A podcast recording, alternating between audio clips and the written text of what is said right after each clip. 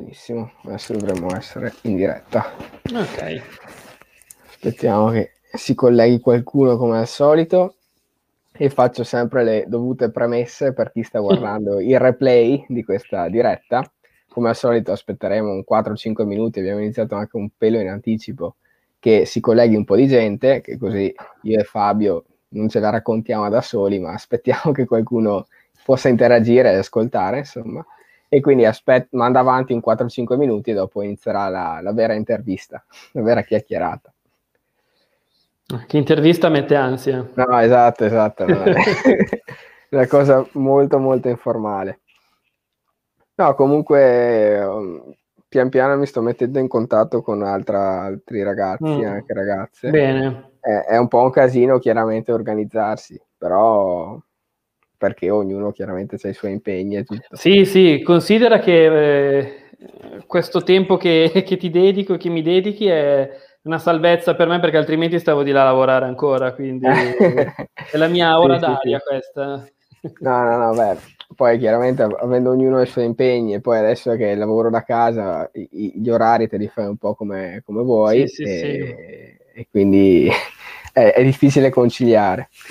E... Madonna, già in quattordici è la live okay. più partecipata di sempre nei primi minuti. Buonasera, ciao Gabriele. Lui è l'unico abbonato del canale al momento, vedi che c'è, ah. uno, stemma, c'è uno stemma diverso. A fianco alla G c'è un simboletto, dovrebbe essere un uno, eh, il primo livello di abbonamento. Ti ringrazio ancora Gabriele. Esatto. Sì, secondo sì, avrà sì. il due. No, no, no, ho messo sempre a tutti uno e pi greco. Ci sono due, due livelli. Sì, sì. E... Intanto, come al solito, se avete già domande, eh, perché magari avete avuto tempo di guardare cosa combina Fabio eh, su LinkedIn o sul sito dell'azienda, scrivetele pure. E se no, chiaramente... essendo che questa sarà più una diretta in cui è Fabio a parlare, a condividere la sua esperienza, io faccio un po' da, da tramite, eh, avrò modo di segnarmele e tra una domanda e l'altra eh, cercheremo e cercherà di rispondere chiaramente su, su cose legate a, a questa discussione. Non mettetemi troppo in difficoltà. è, è la prima live che fai eh, su... Ma di piattaforma. Oddio, penso, penso di sì. Adesso non mi vengono in mente altre occasioni tipo Vabbè, questa, però non ci sì. sono altri motivi per no, farla. No, infatti, no, sto pensando. Eh, vabbè, adesso non conosco mediamente qual è il pubblico, cioè a quanto, a quanto arrivi di, di visualizzazioni, mm-hmm. però mh, insomma, in questa modalità no, non mi è mai capitato. Sì, sì, no, eh, adesso in live non, non arrivano più di venticinque a trenta persone di solito, però dopo con replay c'è modo che, certo. che più gente la veda. Sì, sì, certo. Adesso faccio storiella Instagram. Eh, ah, buonasera Jennifer. Vediamo.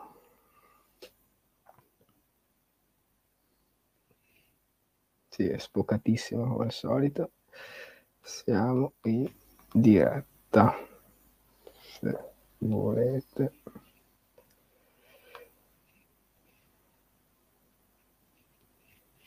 Vi aspettiamo su YouTube. Ottimo, dai. Mm, anche questa fatta. diciassette connessi. Da record, sul serio. Buonasera, ciao Silvia, puntata più attesa dell'anno. Ciao, addirittura. Eh, le aspettative sono alte, Fabio. Mannaggia. No, poi è la prima, quindi... Sì, sì, sì, anzi, mi fa molto piacere questo essere cavia, come mi hai definito tu, mi, esatto. mi fa molto piacere. Sì, dopo chiaramente nel corso delle puntate può essere che qualche domanda cambi, perché vedo che... Beh, sì, sì. O, o c'è meno interesse da parte di, di chi ascolta, o, o vedo che è più difficile trovare qualcosa da dire anche per gli ospiti, no? Quindi sì, sì. Eh, è una serie in evoluzione continua. Buonasera, ciao Erika. Eh, beh, direi che possiamo anche iniziare, siamo in venti. Va, va bene. bene. Allora, buonasera a tutti. Questa è la prima delle puntate, che spero si- saranno tante, dedicate ai lavori, alle professioni dei matematici e matematiche, in cui ho deciso di eh, mettermi in contatto con ragazzi e ragazze che, dopo aver fatto il loro percorso universitario in matematica, solitamente triennale e magistrale, o eh, nel caso di ordinamenti vecchi, quattro anni uniti, eh, mm-hmm. sono riusciti a, a trovare lavoro in un settore in cui la matematica che hanno studiato serve veramente, quindi la utilizzano in misure più o meno importanti, e oggi ne parleremo con Fabio della sua esperienza, chiaramente. E quindi, come al solito, intanto ti ricordo di eh, iscriverti al canale se non l'hai fatto, e magari lasciare un mi piace nel corso d'opera se, se ti piace questa diretta, e soprattutto anche se conosci qualcuno che rientra in questo quadro che ho appena fatto. Eh, se riuscissi a mettersi in contatto, anche se tu hai già questa esperienza, sarebbe utile per condividere sempre più esperienze in questo, questo canale. Quindi do il benvenuto a Fabio. E grazie, ciao Davide, se, ciao a tutti. Se, se riesci a presentarti brevemente, dopo partiamo. Sì, certo. Allora, sono Fabio Martinelli, sono project manager in B Digitech, B Digitech Solutions, una società che fa parte del gruppo un po' più ampio Be Shaping the Future. Eh, è una società di consulenza che mh, nel nostro settore, io lavoro nel settore insurance, si occupa principalmente nel, mh, dello sviluppo software e di Eh, consulenza anche strategica con delle compagnie di assicurazione Ramo Vita. Eh, il mio team in particolare lavora sul, sull'analisi, sviluppo, test e manutenzione ed evoluzione del, eh, del software, ovviamente sia all'interno del, dell'azienda stessa, ma anche del gruppo un po' più ampio. Chiaramente si fanno anche cose, cose molto diverse. Nel corso della chiacchierata sicuramente Eh, immagino approfondiremo un po' di più il discorso di quello che faccio io, quello che fa il mio, il mio team di lavoro, e, e magari anche raccontare un attimo due cose su che cos'è la consulenza, perché mi, sono, mi rendo conto spesso che per chi ancora non, non è nel mondo del lavoro, non è, anzi nel mondo della consulenza in particolare, mm-hmm. tante volte si fa fatica a immaginare cosa fa un, cos'è un consulente. Consulente di, di che cosa? Quindi sicuramente nella chiacchierata questi, questi temi verranno, verranno fuori. Certo, ottimo. Grazie mille per la breve introduzione.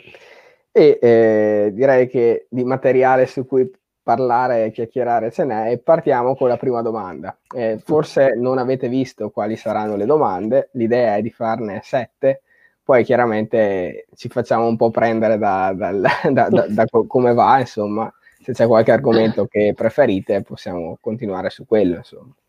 Quindi partiamo dal principio. Eh, sì. Raccontaci un po' come sei arrivato a studiare matematica, quindi come ti sei trovato all'università, se sei stato convinto della tua scelta e se la rifaresti anche. E poi, giusto per curiosità, che, di cosa hai parlato nella tua tesi? Ok. Allora, io, come immagino tante persone, eh, ho fatto la scelta di studiare matematica eh, in maniera non tanto convinta, nel senso che io sono sempre stata una persona molto pratica, molto pragmatica, e mh, difficilmente nella mia vita mi, son, mi sono messo a dire ok, voglio fare questa cosa da grande. Quindi quando sono arrivato a quella scelta, quindi come andare avanti con gli studi, io ero molto impanicato, io non ero ancora disposto, non ero pronto a prendere una decisione su cosa volessi fare di concreto da, da grande. Allo stesso tempo però non, non mi piaceva rimanere, insomma, fermo, e quindi quello che ho fatto è stato indagare un po' sui vari siti dei corsi di laurea a indirizzo scientifico, perché questo, vabbè, era sicuramente una, eh, una una cosa decisa era quella di fare qualcosa sul qualche disciplina, studiare qualche disciplina. Tu venivi da scientifica. Un percorso? Sì, sì, io ho fatto liceo scientifico, esatto. Okay. Mm-hmm. E quindi cosa ho fatto? Mi sono un po' documentato sui vari siti dei corsi di laurea e in maniera molto, come dicevo prima, pratica e pragmatica, anziché andare a vedere eh, quali erano gli esami, quali erano i corsi particolari che facevano, subito sono andato a vedere quali, mh, le, i possibili sbocchi professionali, però non finalizzato a dire ok, voglio fare quel lavoro, ma cercavo mm-hmm. un qualcosa che mi lasciasse un, un buon ventaglio di, di opportunità. Eh, la cosa che mi spaventava era dire Eh, mi specializzo nel mondo della biologia, mi specializzo nel mondo dell'economia. Era una scelta che sinceramente io in quel momento non, eh, non me la sentivo di fare. Okay. E quindi sono rimasto davvero affascinato da quello che, che raccontava il corso di laurea in matematica per le applicazioni. Come te, Davide, io non sono un uh, matematico puro, ma mm-hmm. un applicato, si diceva da noi. Esatto. E mi, aff- mi affascinava tantissimo vedere che c'erano tantissime possibilità di sbocco professionale eh, in tanti ambiti, quindi in, come dicevo prima, in ambito economico, in ambito biologico, in ambito finanziario, c'erano tantissime possibilità, chiaramente però tutte incentrate su, su una fortissima base di conoscenza della matematica, dei modelli e degli strumenti che, eh, che ci dà. Certo. Quindi la scelta è stata, è, stata su, mh, è stata fatta in tal senso, anche perché poi vabbè, chiaramente a me la matematica piaceva, a me è sempre piaciuta, fin dalle, fin dalle elementari la matematica è sempre stata la mia materia preferita e poi chiaramente al liceo, in, ehm, approfondendo cose un po' più complicate, mi, mi, è sempre pi- mi è sempre piaciuta e mi ha sempre divertito anche, è stata sempre un qualcosa di stimolante per me. Mm-hmm. Quindi mi sono iscritto a matematica, come dicevo prima, scelta non convintissima, nel senso che comunque non sapevo a cosa andassi incontro. L'inizio, come, come per tutti, non è stato semplicissimo, eh, nel senso che, ad esempio, il, una delle difficoltà che ho avuto è stata che quando sono arrivato io mi aspettavo inizialmente qualcosa di molto più complicato. Per intenderci, il primo giorno di università io mi aspettavo già di sedermi, ero preoccupato di sedermi al, al mio banco e ritrovarmi a dover risolvere degli integrali complicatissimi. Questa okay. era la mia, certo. eh, la mia paura era questa qua. Io dicevo, io non me le ricordo benissimo tutte le cose che ho fatto al liceo. Mm-hmm. E invece i primi giorni sono stati dei giorni di non solo ripasso, ma proprio di introduzione di eh, temi di matematica molto molto semplici, diciamo, quindi dei numeri naturali, cose di questo tipo. E quindi inizialmente, sai, è stato quasi, mi sentivo quasi arrivato. Poi passano due giorni, tre giorni, senza accorgermene. E la velocità con cui si cresce. Esatto. E, e il fatto che all'inizio mi fossi un po', un po' rilassato, sicuramente mi ha rallentato in questa, insomma, nella, nel percorso iniziale. Poi vabbè, chiaramente ho, ho un po' ho recuperato, anche con le cose più, più difficili mi ci sono, mi ci sono trovato e tutto, però ecco, l'inizio è stato sicuramente mh, complicato. E l'altra cosa difficile, eh, ho visto anche in tanti tuoi video che si parlava del metodo di studio, che è un dibattito molto aperto, tanti dicono dopo quanto tempo sì, uno riesce a trovare il, suo, il vero, il giusto metodo di studio. Mm-hmm. Io che ho finito l'università da sette anni, tuttora credo di non averlo un metodo di studio, nel senso che innanzitutto dipende tantissimo dal, dall'esame, certo. dipende tantissimo dal professore, ci sono tanti fattori che determinano modalità completamente diverse di approcciarsi a un, a un esame. Sì, e questo un sicuramente di, un po' di linee guida che magari pian piano acquisisci e fai tu e dopo però esatto, però è molto personale, è una cosa davvero sì. molto personale e devi essere bravo tu a capire nella giusta circostanza qual è la cosa più, eh, più corretta da, da applicare. Quindi vabbè, dopo le diciamo difficoltà, ma neanche poi così tante iniziali, ho concluso la laurea triennale in uh, matematica per le applicazioni, avevo fatto una tesi sul, uh, a, diciamo, indirizzo abbastanza statistico. Ecco, io eh, il pallino che ho sempre avuto nei miei primi anni di, di università era quello della statistica. E, era una, è stata una tesi basata sul, si chiamava riconoscimento lineare su pattern non omogenei, praticamente eh, date delle, delle immagini, delle, eh, dei pattern, degli schemi, mm-hmm. eh, con una base più o meno fissa, ma caratterizzata da alcune differenze che potevano essere eh, degli errori, dei dati... Dei dati degli outlier, adesso non so come dire, dei, eh, dei difetti anche sì, nel, sì. nel pattern, comunque sì, andarli a riconoscere e stabilire da un campione abbastanza grande qual era la, la forma corretta. E è stata una tesi che sinceramente mi era piaciuta molto, soprattutto per il fatto delle sue applicazioni, mm-hmm. perché mh, nel corso proprio del, della tesi ho applicato queste metodologie a ambiti completamente diversi. Eh, avevo fatto alcuni esempi, uno sul, sull'applicazione nel riconoscimento di alcune... Mh, di alcune masse non, non buone, di alcune cose non belle nel, nei tessuti dell'organismo umano, mm-hmm. e, e un altro esempio invece era stato su, su riconoscere degli errori di fabbrica su delle piastrelle.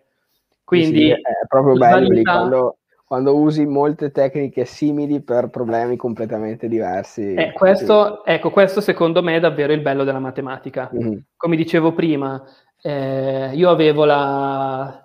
paura di fare una scelta in quale ambito specializzarmi, mi sono ritrovato alla tesi triennale a studiare un po' come erano fatte delle piastrelle e a guardare dei tessuti sì, sì, sì, organici, sì. Quindi è stata sicuramente una cosa che, che mi ha arricchito e mi ha entusiasmato ancora di più. Ti ho fatto venire voglia di continuare. Eh, vabbè, quella sicuramente c'era, perché comunque mm. fin dall'inizio il mio obiettivo era quello di fare i cinque anni, e devo dire che rispetto ai primi tre, gli anni della magistrale sono stati più sicuramente più intensi, dall'altra parte però anche molto più belli, perché eh, erano, erano composti dai classici esami a scelta che andavano ad arricchire il tuo, il tuo piano di studio, il tuo percorso, secondo proprio le tue, le tue preferenze. Quindi eh, ti, ti, ti interrompo un attimo, vai. Perché mi è venuta in mente una domanda che mi hanno scritto su Instagram riguardo a,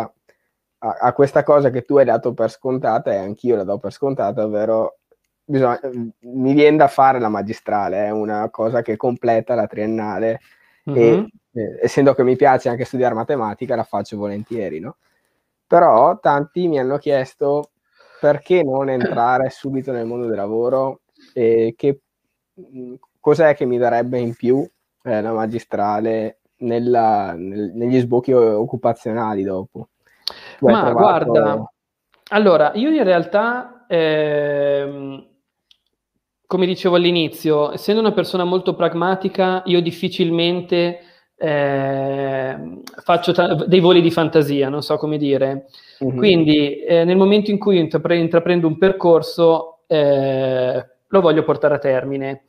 Quindi eh, la mia scelta iniziale era stata quella di andare avanti con triennale e magistrale sicuramente, okay. eh, però ad esempio una volta finita la triennale io avevo iniziato a fare un, un era un corso di formazione finalizzato poi a um, diventare un programmatore, quindi un sviluppatore mm-hmm. software, e come vedremo poi più avanti nel, nel mio racconto, questa è una parte che sicuramente mi ha sempre affascinato molto, e quindi io avevo iniziato questo corso di formazione ed ero anche disposto a, insomma, andare avanti un po', mantenere i due percorsi in parallelo. Eh, poi però quando c'è stata una scel- mi è stata messa davanti una, una scelta abbastanza importante, perché quando ho fatto il corso mi hanno detto eh, senti Fabio, va bene che tu sei andato avanti con, eh, con l'università, però il corso non lo puoi frequentare part-time, o frequenti il corso o vai avanti con l'università. Okay. E sinceramente in quell'occasione tra un corso di quel... con, tra l'altro neanche finalizzato un'assunzione, ma proprio un corso di, eh, di formazione confrontato con una laurea magistrale in matematica, sinceramente io ho preferito andare avanti in matematica. Okay. Mm-hmm. E poi un'altra cosa è chiaramente anche il fatto del, dell'avere le idee chiare. Io non avevo le idee chiarissime una volta finita la triennale, avevo tantissimi ambiti in cui eh, avevo studiato, in cui mi ero un po' mh, formato, però non ero ancora arrivato in quel, uh, a quella fase in cui dicevo ok, voglio fare questo, quindi sono disposto a non andare avanti perché tanto certo. io voglio fare questo. Sì, mi sì, dovevo, sì. ancora, dovevo ancora conoscere il, il Fabio lavoratore, diciamo. Le, le varie possibilità, certo.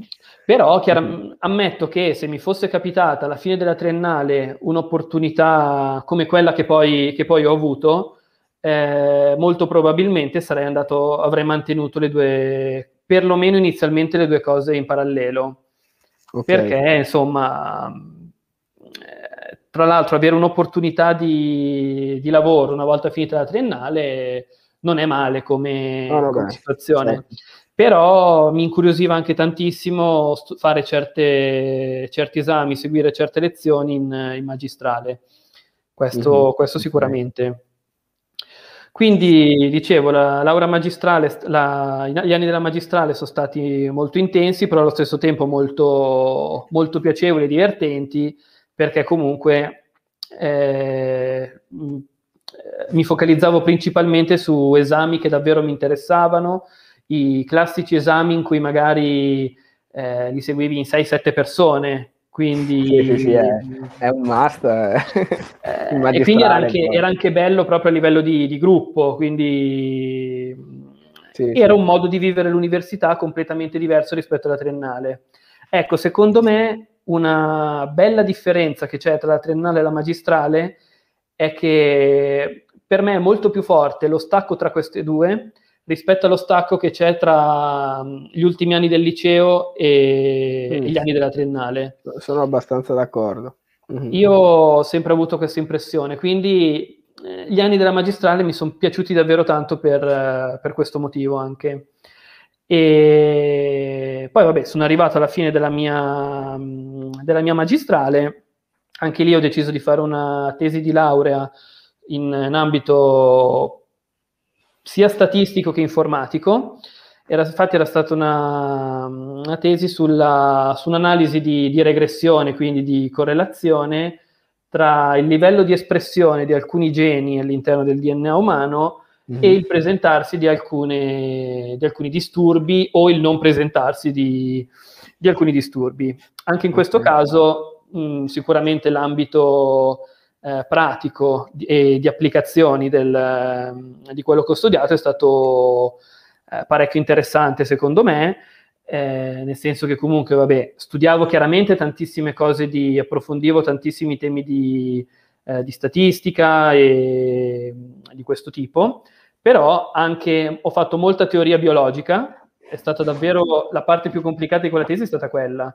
Io dopo qualche anno che non facevo più scienze e biologia alle superiori eh, è difficile dopo. È davvero difficile e, e comunque sono nozioni che servivano, perché comunque va bene che vai a studiare eh, determinati oggetti con degli strumenti, però tu non ti puoi basare soltanto sugli strumenti, no, se cioè, non è la conoscenza di quello che studi fai davvero fatica. Sì, sì, e, sì. Però la parte più divertente della, della mia tesi, che secondo me un po' eh, fa capire anche che tipo di persona sono, che tipo di, di matematico sono, eh, questa analisi statistica io avevo due possibilità: o la facevo tramite un software tipo SAS o simili, quindi già predisposto per l'analisi dei dati, mm-hmm. oppure mi inventavo io qualcosa. E allora io avevo deciso a suo tempo di, siccome eh, a me piaceva la programmazione, mi piaceva proprio smanettare con, eh, in, quel, con in quel caso mi sembra avessi usato C e Java, okay. eh, mi ero fatto questo programmino molto rudimentale, eh, non è che fosse una cosa spaziale, eh, che però era in grado di fare l'analisi statistica che, che mi interessava, quindi c'erano dei processini di statistica multivariata che andavano ad, ad analizzare le varie, i vari dati che avevo a disposizione e ho avuto il mio, il mio output, che molto probabilmente sarebbe stato molto più preciso se avessi usato uno, uno strumento come, come SaaS o simili, come dicevo prima. Mm-hmm. Però a me interessava molto anche mettere in gioco eh, le mie capacità di programmazione e di mm-hmm. costruirmi, costruirmi qualcosa. Certo. Quindi con questo la mia carriera universitaria si è conclusa. Ottimo. No, eh, risposta molto esaustiva e chiara, però ci, so, ci sono appunto due domande mm-hmm. sempre su questo ambito, dopo passiamo a, a quello che è successo dopo. Sì. E la prima è di Do- Edoardo che chiede eh, perché non hai studiato fisica o ingegneria se sei una persona molto pr- eh, pratica? Questo è, è molto interessante. Come allora, eh... forse la parola pratica non è, non è corretta. Io intendevo, era più, secondo me era più corretta pragmatica. Ok. Perché con pratica io non intendevo, ehm, eh, non so come dire, eh, con capacità manuali, cose di questo tipo. Eh, concreta, ecco, se vogliamo, okay, più che pratica. Okay. Mm-hmm. E infatti nella vita sono esattamente l'opposto dell'essere pratico. Io penso di essere una delle persone più imbranate del mondo con, sì, sì, sì, sì, con le cose pratiche, quindi sicuramente ecco ingegneria eh, inizialmente l'avevo valutata tra le varie possibilità, però proprio per questo motivo, quindi della forte eh, presenza di attività pratiche, pratiche nel vero senso della parola, mi aveva un po'... Laboratoriali, sì, sì, sì. Esatto, mi aveva un po' fatto... insomma, desistere. Eh, fisica invece c'è un motivo completamente diverso, che è un po' più romantico probabilmente, che io ho un fratello che ha due anni più di me e lui finito il liceo è andato, si è iscritto, è andato a fare fisica. Ok. E sinceramente quello che ho detto in quel momento, quando dovevo scegliere cosa fare, non faccio. Secondo me era giunto finalmente il momento di non essere più il fratello di mio fratello, okay. Quindi come lo sono stato alle elementari, alle medie, alle superiori, ma finalmente ah, avere ma qualcosa sei. Di... Esatto, esatto. Sì, sì, sì. Okay. E... e poi, no, vabbè, a parte questa, questa battuta, confrontando... Mh, Eh, sia gli sbocchi professionali sia le, il contenuto di quello che, che avremmo fatto a lezione nei vari corsi così, mi piaceva di più matematica. Ok, ok. E domanda più concreta ancora, mm-hmm. eh, Vittoria che dice mi sono connessa tardi, tranquilla che quella che chiedi non l'ha, non, non l'ha risposto a quella domanda. Quindi non so se eh, Fabio abbia già dato questa informazione. Dove hai frequentato la magistrale? A Milano. Io ho studiato alla Statale di Milano. E come si sente dall'accento, presumo che si capisca che sono no, eh, di Milano. Non così tanto, almeno io no. Eh. eh, no, ho studiato alla Statale di Milano. Anche la triennale? Sì, sì, sì. Okay. Essendo, ecco, anche per un motivo molto logistico, nel senso che comunque eh, abita- io abit- abitavo fuori Milano all'epoca, eh, no, però non così tanto, e quindi in macchina penso che in, ve- in circa venti minuti, mezz'ora eh. ero in università, quindi eh, comodo, anche a livello di comodità mi sono sempre trovato più che bene. Ottimo. E, ah, Edoardo dice quindi non dovrei distrarmi nelle lezioni di biologia se voglio studiare matematica. Esatto, sarebbe... no, possono essere utili per l'applicazione. Sì. A posteriori... se vuoi fare matematica pura puoi distrarti tranquillamente, però per le applicazioni può servire un po' di tutto, quindi... sì, sì, sì, assolutamente. E poi c'è un'altra domanda, però magari la, la, la vediamo dopo. E passiamo alla seconda, quindi adesso ci hai un po' presentato il percorso uh-huh. universitario e eh, ci sono due cose importanti da eh, capire sul tuo percorso prima di passare a quello che è successo dopo eh, l'università. Quindi la prima cosa, di, di questo hai già un po' parlato, insomma, però eh, sì. è giusto puntualizzare. Se tu, eh, quello che voglio chiederti è se tu avessi già le idee chiare su che lavoro avresti voluto fare una volta finiti quei cinque anni di università.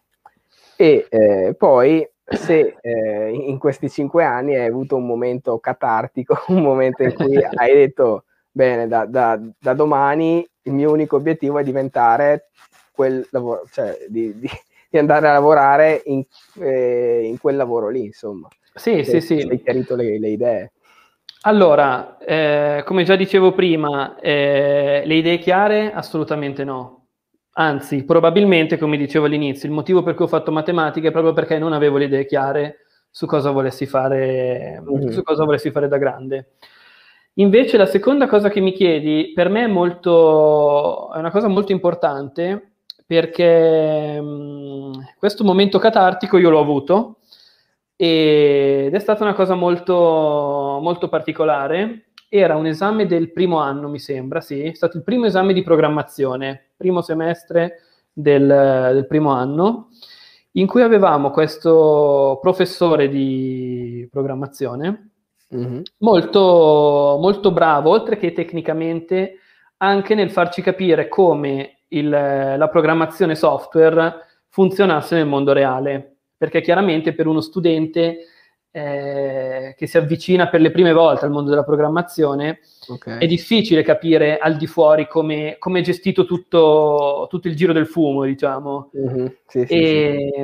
e quindi ci aveva fatto questa lezione molto bella, eh, parlandoci dei vari ruoli che ci sono nella fase di realizzazione del software. Perché chiaramente nel realizzare software non è che c'è un programmatore che si sveglia la mattina, fa il software e il software rimane lì, ma sì, c'è sì. una distribuzione, c'è un cliente che chiede, c'è insomma tutta una... C'è un problema da cui partire. Esatto, c'è tutta una, una catena di, di eventi e di figure professionali che ha una fortissima, un fortissimo ruolo in tutte, in tutte le parti della catena.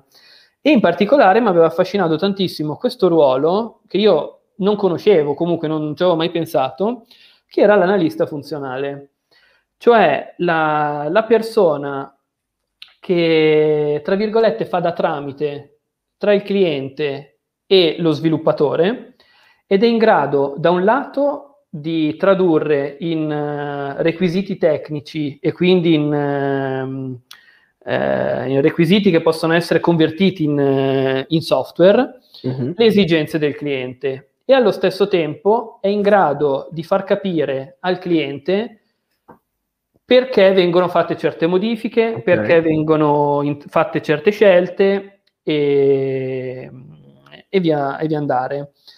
Eh, questo ruolo secondo, in quel momento mi aveva affascinato tantissimo, proprio perché quando durante le lezioni, durante, eh, sì, durante le varie lezioni e le prove che facevamo, tante volte eh, io mi ponevo questa domanda, dicevo, ma la scelta che sto facendo è la scelta giusta, anche proprio da un punto di vista, non so, di ottimizzazione dei, eh, dei costi, dei tempi, dei costi, così. E poi siamo davvero sicuri che, che il professore, lui voglia che faccia quello che sto facendo?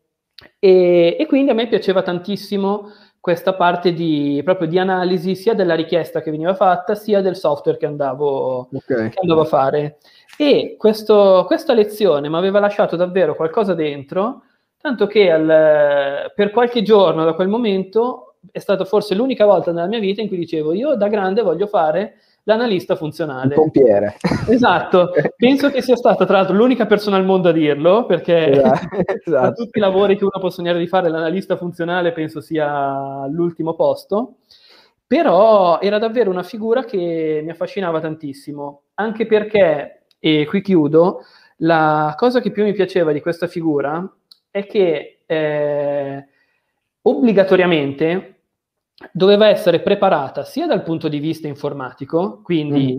saper parlare col programmatore, sapere che, eh, che il programmatore fa dei cicli, fa, crea classi, crea interfacce, avere comunque la conoscenza tecnica del, della materia, okay. ma anche la conoscenza tecnica funzionale dell'ambito in cui lavori. Chiaramente se tu sei un programmatore, eh, produci, scusami, sei un, eh, produci un software per una, un'azienda che fa eh, che lavora nell'energia elettrica, chiaramente tu le, le varie nozioni sul, su come si, si produce, su come si distribuisce, su come si, si mantiene, eccetera, l'energia elettrica, le devi avere.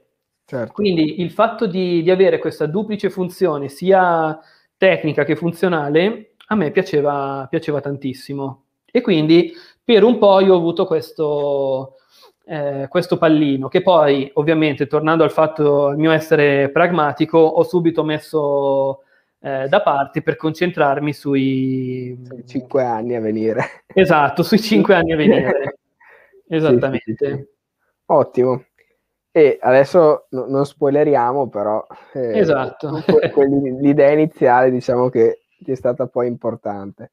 Esattamente. E, bene, adesso finita appunto l'università, passiamo a quello che è stato dopo, appunto. Quindi sì, ti sei, per, per esempio, domanda che, che a me preme abbastanza, e ti sei posto la domanda eh, dottorato o lavoro, o è, mm-hmm. per te è stata una cosa scontata quella di trovare un lavoro che ti piacesse? Eh. Allora, eh, piccola premessa. Io mh, ho avuto la fortuna che poche settimane dopo l'inizio della mia della tesi di cui parlavo prima, della tesi della magistrale, sono stato contattato da, da un'azienda per iniziare uno stage. Mm. E la cosa, tra l'altro, mi aveva lasciato molto, eh, molto stupito, perché... Mh, perché io non avevo mai mandato un curriculum, non, ero, non avevo mai cercato attivamente lavoro. Mm-hmm. Quindi questa cosa qui un po' mi aveva eh, m'aveva, m'aveva colpito, e quindi mh, ho comunque ho proseguito il, questi discorsi qui per iniziare, per iniziare lo stage. Eh, tra l'altro all'inizio non era neanche molto chiaro il mio, il mio ruolo. Io pensavo di dover iniziare come, tra l'altro, sviluppatore software. Okay. Ma in realtà alla fine, quando il mio primo giorno di lavoro, ho scoperto che non, che non avrei fatto lo sviluppatore software. E quindi quando mi è stata data questa possibilità, io ho accettato, ho detto vediamo come va, e mi sono ritrovato a dover fare le due cose in parallelo. Quindi scrivevo la tesi, facevo tutte le mie, le mie simulazioni delle mie... Eh, delle formule che mi, che mi costruivo, delle, delle analisi che facevo. Uh-huh. Eh, però di giorno, questo la sera, perché di giorno ho iniziato a lavorare e, e fortunatamente dopo qualche giorno che, eh, che lavoravo, ho capito che cosa stavo facendo, e stavo facendo proprio l'analista funzionale.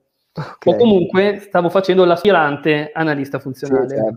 Sì, sì, sì, sì. E, mh, questa cosa qui se, è stata molto importante, mi ricollego alla domanda che hai fatto, perché Eh, quando ho iniziato a fare la tesi che poi ho fatto, eh, mm. fin dall'inizio mi era, stata da, mi era stato un pochino suggerito: guarda Fabio, che secondo me quello che, stai, che vuoi fare è, abbast- è interessante, insomma lo stai facendo anche eh, piuttosto bene, se ti va alla fine del, della tesi possiamo... valutare la, di iniziare o comunque parlare del, del dottorato. Mm-hmm.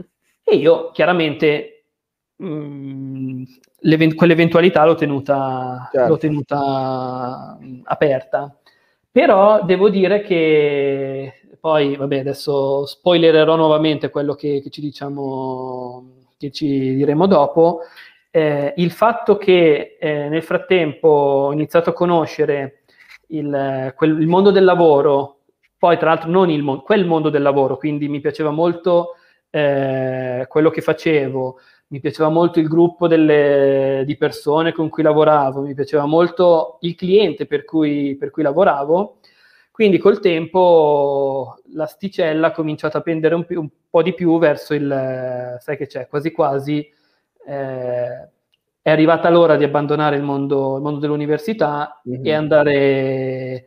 davvero, tuffarmi davvero nel mondo del lavoro, perché davvero mi piaceva. E eh, finisco brevemente, una delle cose che più mi è piaciuta di questo, di questo periodo di parallelo è un po' quello che dicevamo all'inizio. Eh, immagina un ragazzo di venticinque anni che si ritrova la mat- dalla, dalle nove di mattina fino alle sei di sera a studiare le, le polizze del, di assicurazioni Ramo Vita, a studiare come è tutto il ciclo di vita di una polizza, a come può essere rappresentata all'interno di un software e vari modelli informatici e mm-hmm. matematici, eh, cose così. Poi alle sei prendeva, prendeva la sua macchina, tornava a casa e a casa si metteva lì e si studiava le, l'espressione dei geni all'interno del, del D N A due, umano. Due, due mondi diversi. È stato un periodo sicuramente pesante, però allo stesso tempo davvero bello, perché mi metteva in, eh, di fronte due cose completamente diverse che però sapevo maneggiare ugualmente bene, con i giusti limiti, perché comunque vabbè ero, ero stagista, quindi non è certo. che fossi un guru, però imparavo e mi piaceva quello che, quello che facevo tutti i giorni. Ottimo. Allora, prima di passare alla prossima domanda, recuperiamo un paio di domande mm-hmm. qui. Eh, Jennifer chiede: salve, dato che un matematico ha diversi sbocchi, tra cui la progettazione di software, eh, mm-hmm. si potrebbe lavorare nel campo dell'intelligenza artificiale? Sicuramente sì, sicuramente sì. Ecco, io ad esempio eh, non, non, sono, non mi sono mai addentrato in quel mondo per il momento, però sicuramente il, l'intelligenza artificiale fa molto parte del... come si può dire, del, dell'infarinatura che ha un, eh, un buon progettista software e di alto livello, chiaramente, quindi stiamo parlando di mh, discipline non semplici, però sicuramente mm-hmm. eh, è una cosa molto richiesta, sicuramente ad esempio da, da noi, non all'interno del, del mio team in particolare, della mia area, però sicuramente l'intelligenza artificiale è un qualcosa che... che va molto. Ho diversi ex compagni di università che adesso lavorano, lavorano in quel mondo, comunque sfruttano eh, le loro conoscenze del mondo della matematica per, eh, per stare nel mondo dell'intelligenza artificiale. Questo sicuramente sì. Sì, sì.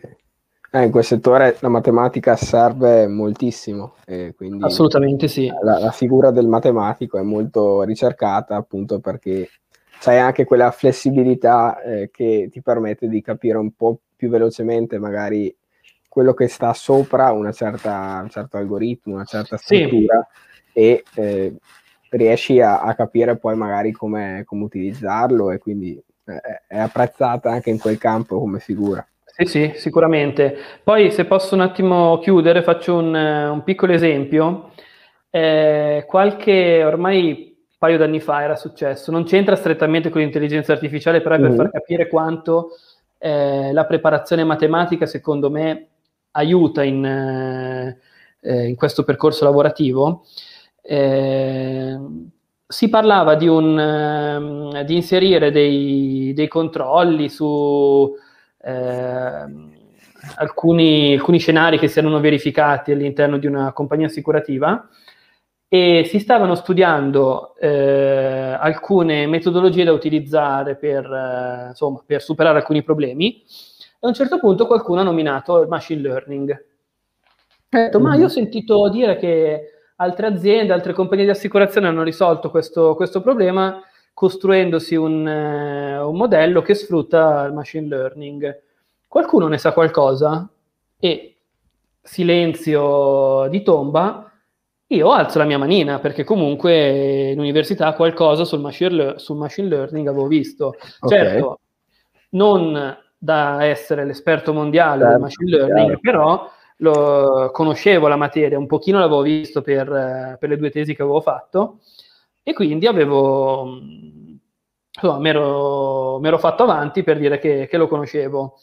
E allora mi era stato chiesto in, in maniera un po' informale di spiegarlo un po' ad alcuni, alcuni ragazzi che lavoravano con noi, che dovevano sviluppare un qualcosa che sfruttasse il machine learning. Mm-hmm. E quindi per qualche ora, adesso non è che stiamo parlando di tantissimo tempo, per qualche ora mi ero messo a, chiaramente, a ristudiare io, perché certo. Una cosa che non, do- che non dobbiamo mai dimenticare è che non ci dobbiamo far spaventare dal, dalle cose che dimentichiamo. Questa è una cosa mm-hmm. che terrorizza mm-hmm. tantissimi che fanno matematica, ad esempio, eh, però è fisiologico. È fisiologico che dopo un po' che eh, non fai un, un integrale, non risolvi un'equazione differenziale di un certo tipo, non ti ricordi come si fa. Certo. Però mm-hmm. quello che ti rimane è, è il fatto che, andando a riprendere, risbattendoci la testa come l'avevi sbattuta all'epoca, ci arrivi in meno tempo. E perché una volta l'avevi già capito. Esatto. Esatto. E i concetti che vai, che vai a vedere ti sono più chiari fin da subito. E quindi eh, c'era stato questo periodo in cui mi ero messo a raccontare un po' come funzionava il machine learning, così, ad alcuni, ad alcuni ragazzi che poi avevano fatto un, un'attività di sviluppo. Ottimo. Sì, sì, sì, sì. Adesso ci sono già altre tre quattro domande, però... Vai, vai, io sono prontissimo. Continuiamo prima su quelle principali e dopo e facciamo un, un po' un miscuglio. Quindi, eh, ok, abbiamo già parlato del dottorato e adesso arriviamo a una domanda molto interessante, soprattutto per chi sta guardando, immagino, ovvero, ah, hai fatto fatica a trovare lavoro una volta conclusi gli studi? Che tu sappia, è andata così anche per la maggior parte dei tuoi amici, dei tuoi compagni di corso che, che conosci, insomma? Allora, io, come dicevo prima, sono un caso un po' particolare, nel senso che ho avuto quella botta di fortuna eh, quando ancora non avevo finito gli studi. Quindi mm-hmm. io mi sono laureato e il giorno dopo sono tornato al lavoro. Il giorno prima lavoravo, il giorno dopo ho lavorato. Mm-hmm. Quindi... La sfo- questa, questa fortuna l'ho avuta e quindi non, non mi sono mai ritrovato, non mi sono trovato nella, nella situazione in cui dovevo cercare attivamente lavoro. Eh, tutti i ragazzi che studiavano con me, quindi eh, miei amici, compagni di corso, così, eh, anche loro tutti hanno trovato molto rapidamente. Mm, non, non ricordo sinceramente... Eh, ragazzi che sono stati più settimane senza, eh, senza avere offerte, proposte, okay. eh, però ti parlo soltanto di, di quelle persone che, come me, hanno scelto poi di intraprendere questa carriera nel mondo della consulenza. Ecco, okay. eh, una cosa che, che mi sento di dire è che difficilmente, una, mh, finita, finita l'università, oltre vabbè alla carriera universitaria, quindi dottorato, cose, cose di questo tipo, eh, è difficile entrare in un mondo che, che non sia la consulenza. Ovvio, ci sono quei casi particolari, mh, anzi neanche così particolari, in cui si può entrare magari in una banca mm-hmm. o in realtà simili, però la maggior parte... Eh, secondo me poi vanno a finire nelle società di consulenza. Eh, se vuoi adesso lo racconto un attimo adesso il, il concetto della consulenza, quindi sì, sì, sì, no, eh, perfetto, che cos'è, così, perché secondo me può essere molto d'aiuto. Il, eh, il mondo della consulenza è quello che una volta si chiamava il mondo dei servizi, quindi eh, la parola consulente secondo me non è propriamente corretta, perché consulente a me fa, ha sempre fatto venire in mente qualcuno che dice a qualcun altro cosa deve fare, e sinceramente non è questo il consulente. Mm-hmm. Il consulente è una persona eh, specializzata in un ambito che eh, viene contattata da dei clienti perché hanno deciso di non investire direttamente in quell'ambito. Io faccio sempre l'esempio molto stupido dell'idraulico. Nel momento in cui a uno si guasta il, il lavandino, ha due scelte: o si prende i suoi libri, i suoi strumenti e impara come si, come si mette a posto e diventa un idraulico, oppure chiama il consulente, l'idraulico. Nel mondo, eh, nel nostro mondo del lavoro, il consulente è quello che in questo esempio fa l'idraulico. Quindi eh, clienti finali che possono essere banche, assicurazioni, o mh, realtà di questo tipo, ma anche leggermente diverso, eh, chiaramente possono non avere, al loro, anzi, eh, molto spesso non hanno al loro interno dei professionisti eh, dedicati. dedicati esattamente a certe, a certe mansioni, e quindi si avvalgono mm. di queste società che prestano questi servizi. Nel nostro caso specifico, eh, per esempio, eh, noi produciamo, un, produciamo, facciamo evolvere, facciamo manutenzione a un software, a una piattaforma software che gestisce in tutto e per tutto il ciclo di vita di contratti di, di una compagnia assicurativa Ramo Vita, e, e ovviamente siamo noi a, ad avere in mano questo software, perché non tutte le compagnie sono, sono interessate ad averlo, ad averlo in casa propria, anche proprio per una questione di, di competenze. Ovviamente tu, lavorando Eh, sempre al cento per cento su, su quell'oggetto, su quel software, chiaramente diventi lo conosci bene. Esperto, oltre che del software però, e questo qui secondo me è una cosa molto importante, anche della materia assicurativa nel nostro caso. Eh, il fatto di vedere lo strumento da dietro è una cosa secondo me potentissima nel farti capire come funziona realmente un qualcosa.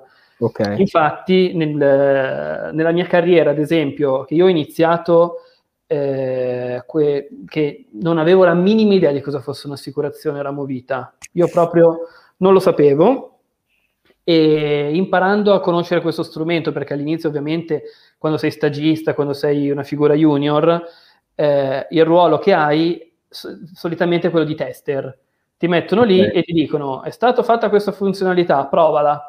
E tu ovviamente per provarla sai dove pigiare i bottoni, sai, devi capire cosa, cosa fare, ma devi avere anche l'intelligenza di dire ok, se io pigio questo bottone però cosa vuol dire se viene scritto questo dato? E quindi cominci a interessarti, ti fai una, una cultura dal punto di vista anche del, della materia funzionale, che nel mio caso è quella delle, delle assicurazioni. Ok, ottimo. No, è molto utile chiarire questa figura, perché è vero che è uno dei principali ambiti in cui un matematico può spendersi, eh, o comunque uno dei più accessibili magari, sì. eh, e quindi è, è bene chiarirlo. E continuano ad arrivare domande, però ce n'è una particolarmente simpatica che è di Edoardo, cioè non è simpatica, è, è dritta al punto, ovvero che, che non ha ben capito cosa fa esattamente, no? Però è esattamente la domanda che ci siamo tenuti adesso. Esatto. Abbiamo creato un po' di attesa, e quindi la domanda di adesso è: qual è proprio di preciso il tuo ruolo professionale? Riesci a farci okay. magari un po' di esempi di progetti su cui hai lavorato? Chiaramente non è necessario fare nomi se non vuoi. No, no, certo. Progetti, certo. clienti, quello che vuoi. È giusto da capire qual è una delle possibili professioni di un matematico. Ok.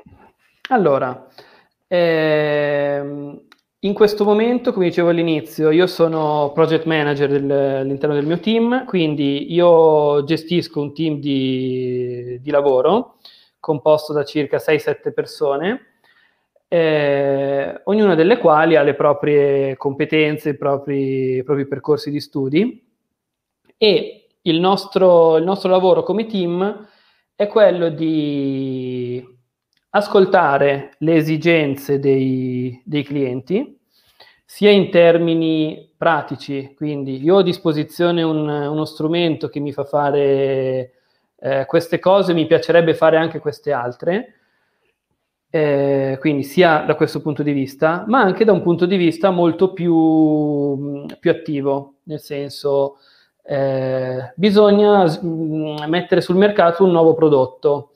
Questo prodotto che funziona in questo modo è accettabile? Supera determinati criteri anche da un punto di vista proprio matematico, statistico, se vogliamo? Quindi il, il lavoro che faccio io è sia quello di, che dicevo, vabbè, quello dell'analista funzionale, chiaramente, quindi eh, tradurre richieste del cliente in requisiti che possono essere implementati e sviluppati da una figura eh, veramente tecnica, eh, ragionando con le figure tecniche per ottimizzare gli algoritmi, per, eh, per migliorare la gestione dei dati, per eh, migliorare tutto quello che è migliorabile nel mondo dello sviluppo informatico, eh, allo stesso tempo convincere il cliente che magari certe scelte possono essere più, più utili rispetto ad altre. Okay. Questo è, questo è fondamentale nel, nel lavoro di uno che fa l'analista funzionale. Perché giustamente il cliente parte con... col problema in testa, no? E sì, vuole infatti la soluzione che per lui è la più facile, ma magari... Sì, sai. Allora, sembra una battuta, ma in realtà questo è vero. Il, ehm, il, cli- il cliente, ma in qualunque ambito, eh, anche noi quando siamo clienti nel, nella vita di tutti i giorni, il cliente non sa mai quello che vuole. Questo sembra un po' un, uno slogan no, del, è, è del marketing, ma è così. Loro Quindi, sa, il cliente sa il risultato che vuole, bene o male. E, sì, e a volte neanche quello. Il problema vuole risolvere. Il, il ruolo fondamentale di un, di un analista funzionale è ragionare col, col cliente su quello che vuole veramente. A me è capitato di fare tantissime riunioni in cui si entrava per discutere di noi vogliamo questo e alla fine si usciva con... si fa quest'altra cosa, ma con tutti d'accordo, eh, compreso il cliente. Sì, sì, sì, no, perché... non importarlo, cioè è proprio una cosa esatto. che è condivisa.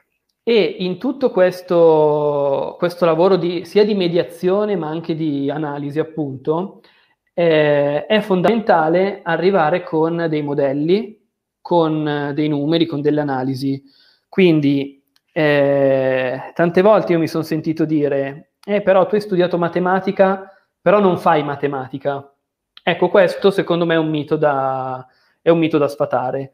Eh, chi fa l'analista in questo, in questo campo fa tantissima matematica, perché in ogni scelta, in ogni, eh, in ogni studio che fai con lo sviluppatore, in ogni progetto software che fai, tu costruisci un modello.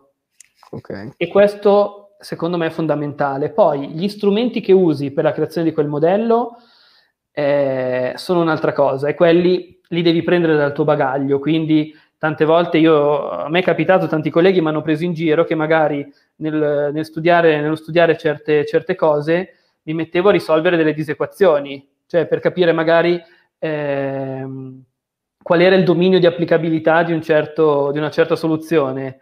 Okay.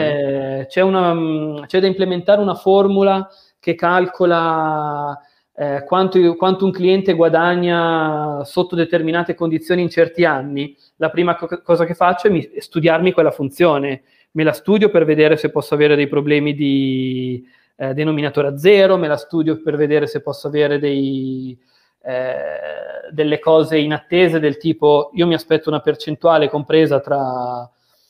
tra zero e dieci, mi studio quella funzione e mi assicuro che non vada a meno infinito.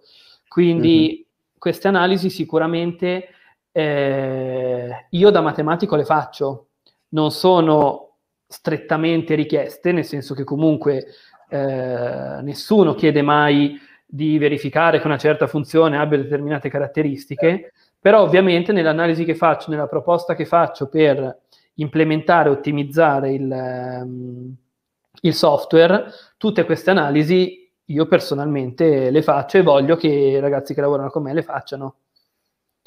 Quindi okay. adesso mi rendo conto che spiegare in così poco tempo questo tipo di lavoro è complicato. Eh, una cosa che non ho detto, che secondo me potrebbe essere aggiunta, è il fatto che Eh, i dati del, per esempio, sicuramente quelli delle compagnie per cui, per cui lavoro io sono tutti, sono tutti tracciati all'interno di un database, ovviamente, e immagina, Davide, che il database di una grossa compagnia assicurativa è gigantesco. I dati sono, oltre che tantissimi per il numero di contratti, sono anche tantissimi per le possibili operazioni che ci possono essere.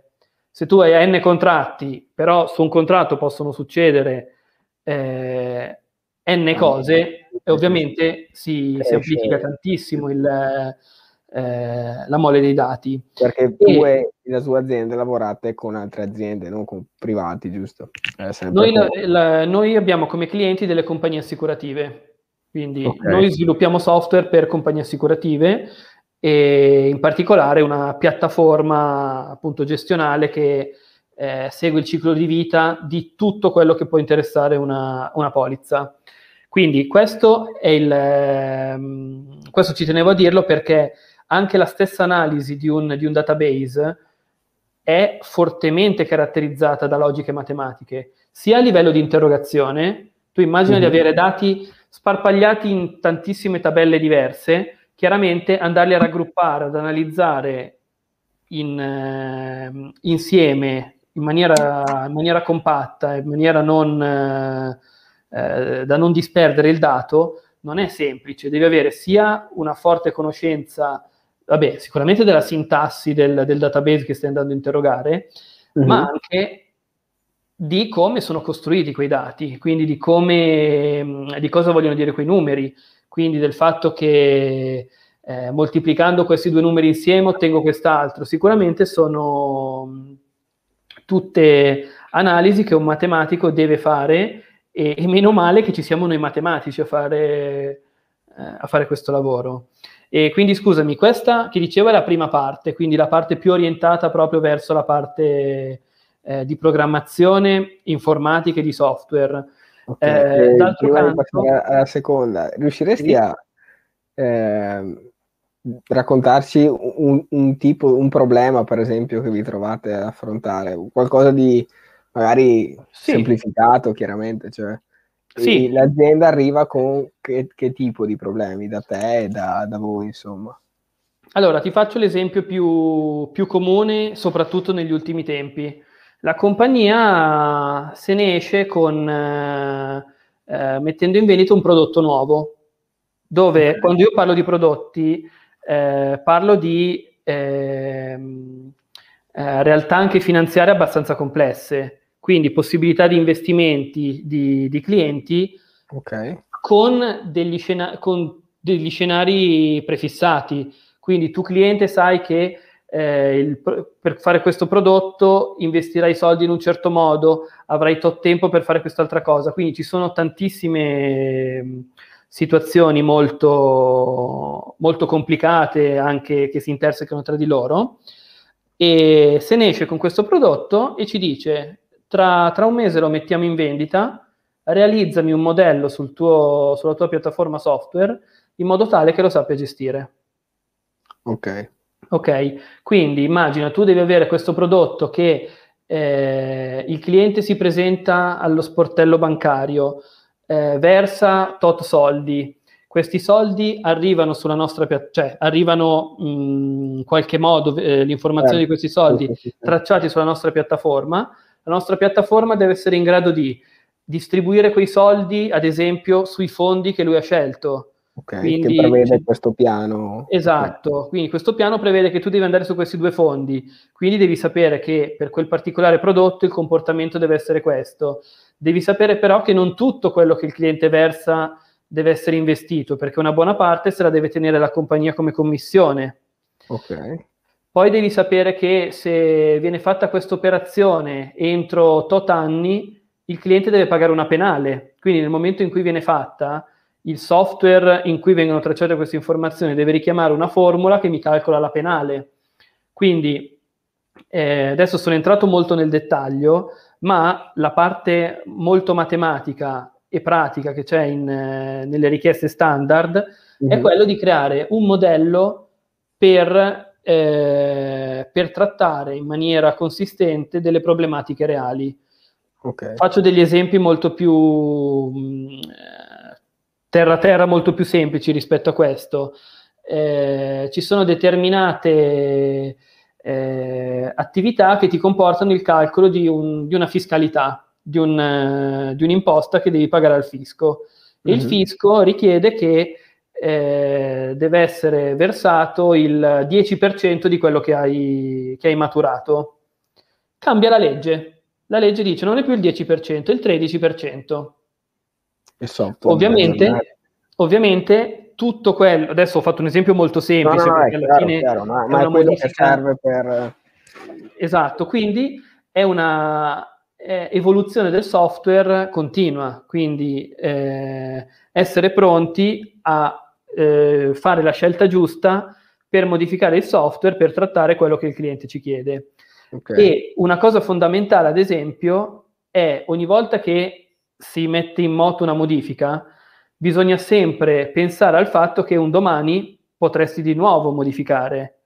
Quindi essere bravo a fare le scelte il più possibile modificabili col tempo. Ok, no, non vincolanti. Esattamente, esattamente. Quindi adesso ho cercato di fare alcuni esempi abbastanza pratici.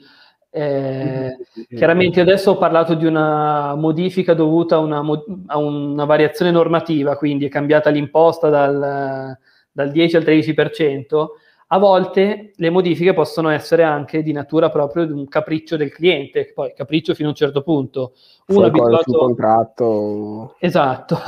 Uno per una vita usa uno strumento e dice: a me piacerebbe che questo strumento eh, mi desse la possibilità di... di avere una preview di quali sono i contratti che, hanno, che sono in perdita, cosa che oggi io non posso fare, lo so solo all'ultimo mm-hmm. secondo. Magari questo è un cliente grosso, quindi può permetterselo anche di, di fare queste richieste. Esatto, sì sì, beh, chiaramente eh, considera che il, il nostro, la nostra piattaforma è in continua evoluzione.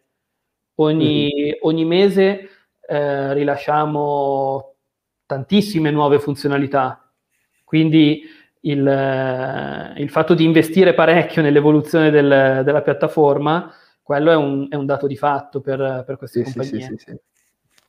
Ottimo. Ok, spero di essere stato abbastanza no, a, chiaro. A me è chiarito abbastanza, nel senso che prima di fare la chiacchierata che ci siamo fatti eh, insieme non, non conoscevo nemmeno la figura dell'analista funzionale, adesso qualcosa...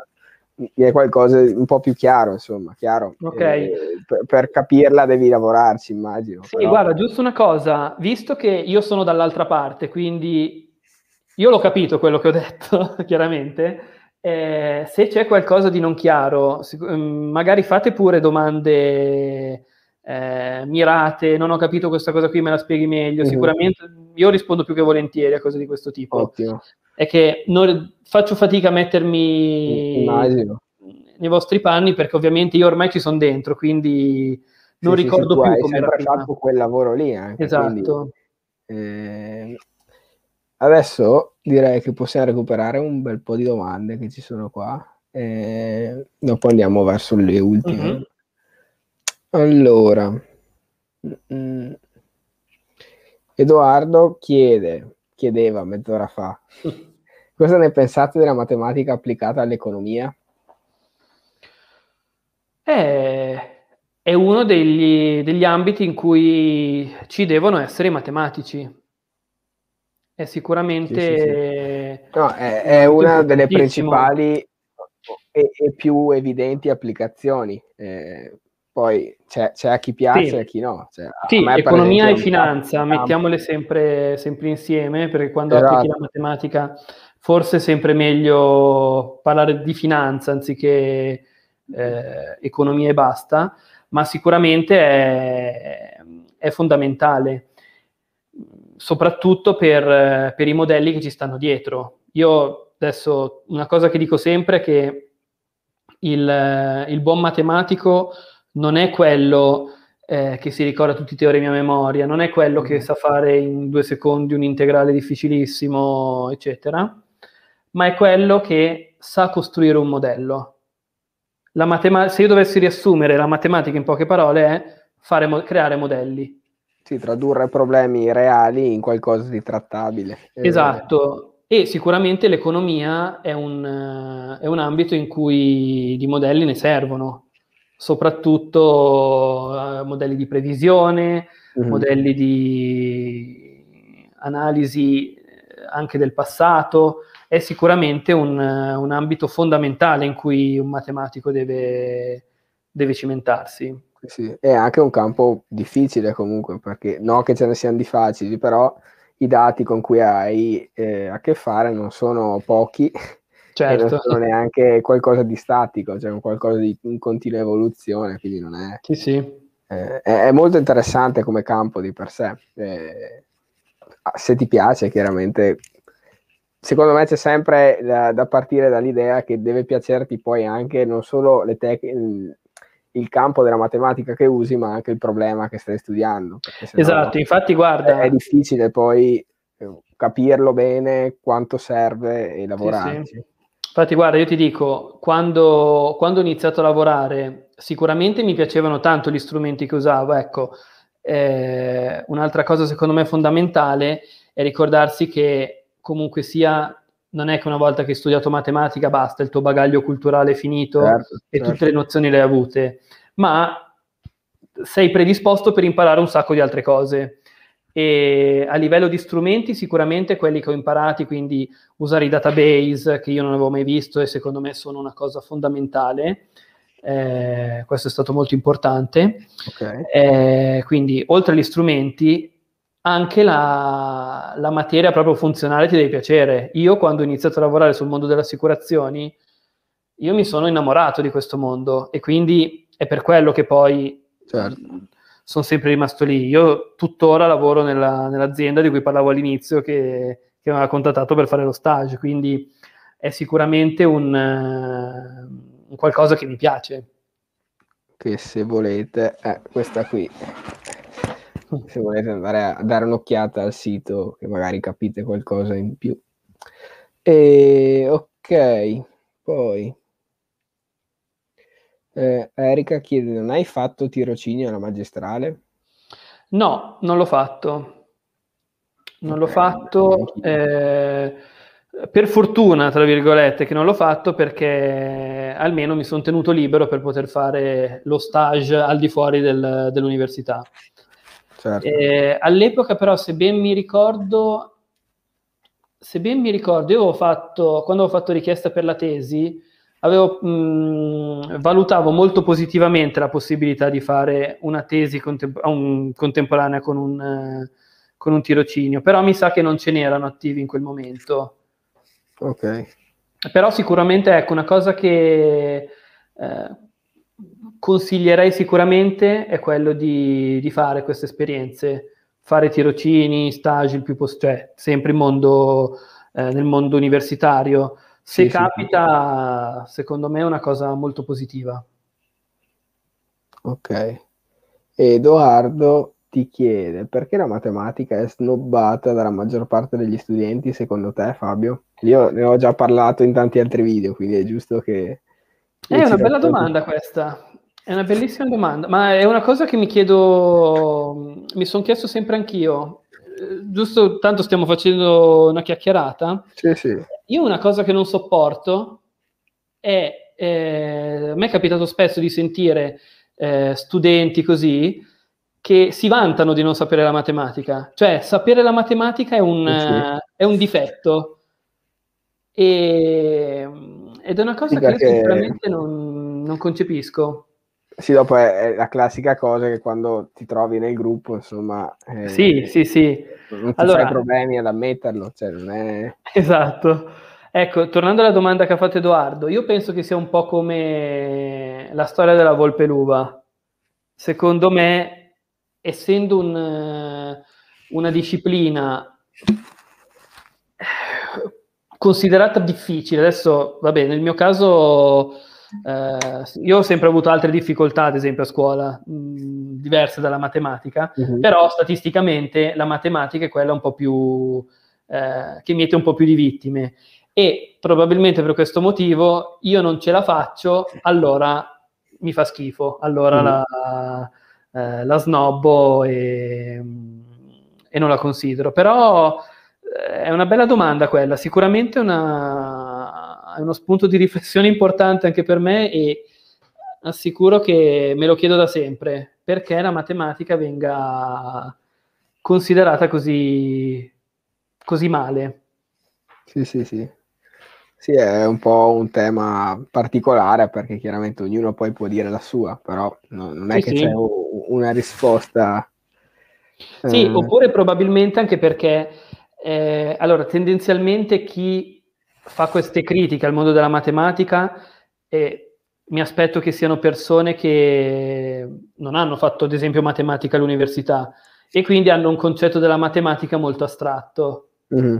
Cioè, tante volte a me è capitato di, di, eh, di sentire, eh, ma io cosa me ne faccio della matematica? Anche se, anche se non so le tabelline, adesso esagero, se non certo, so le tabelline no, nella vita, esatto. Vivo lo stesso. Se andando un po' più su col livello, se anche non mi ricordo che cosa sono il seno e il coseno, vivo lo sì, stesso. Sì, sì. Quindi a cosa mi serve? Probabilmente è questo. Tante volte viene associata la matematica a un qualcosa di... Eh, di astratto e non utile nel sì, sì, non tanto ai problemi che, che può aiutare a risolvere. Esatto. Sì, sì, sì. Che purtroppo però riesci a vedere spesso solo all'università o mm. se ti va di, for- di culo, insomma, e hai dei buoni professori superiori, hai anche modo lì di conoscere sì, un sì, po' sì, più sì. qualche esempio, qualche applicazione, però è, è abbastanza raro. Sì. Eh, ok. Luca ti chiede, tra le materie che hai studiato all'università, quali applichi maggiormente nel tuo lavoro? Allora, sicuramente eh, quella, la prima che mi viene in mente è algoritmi. È stato un corso che ho fatto il primo anno di magistrale, mi sembra, e, e quello era secondo me il corso perfetto per un, per un potenziale analista funzionale. Era proprio un corso che... Eh, senza sviluppare software, era un corso in cui non abbiamo mai avuto davanti un computer, ma mm-hmm. sempre con carta e penna bisognava disegnare processi e, eh, su cui si basavano degli, degli algoritmi, e quello secondo me quello è stato sicuramente uno degli esami che più mi ha, che più mi ha dato, quindi eh, tante tecniche che avevo imparato in quel momento, in quel, durante quel corso, anche inconsciamente le utilizzo tutti i giorni.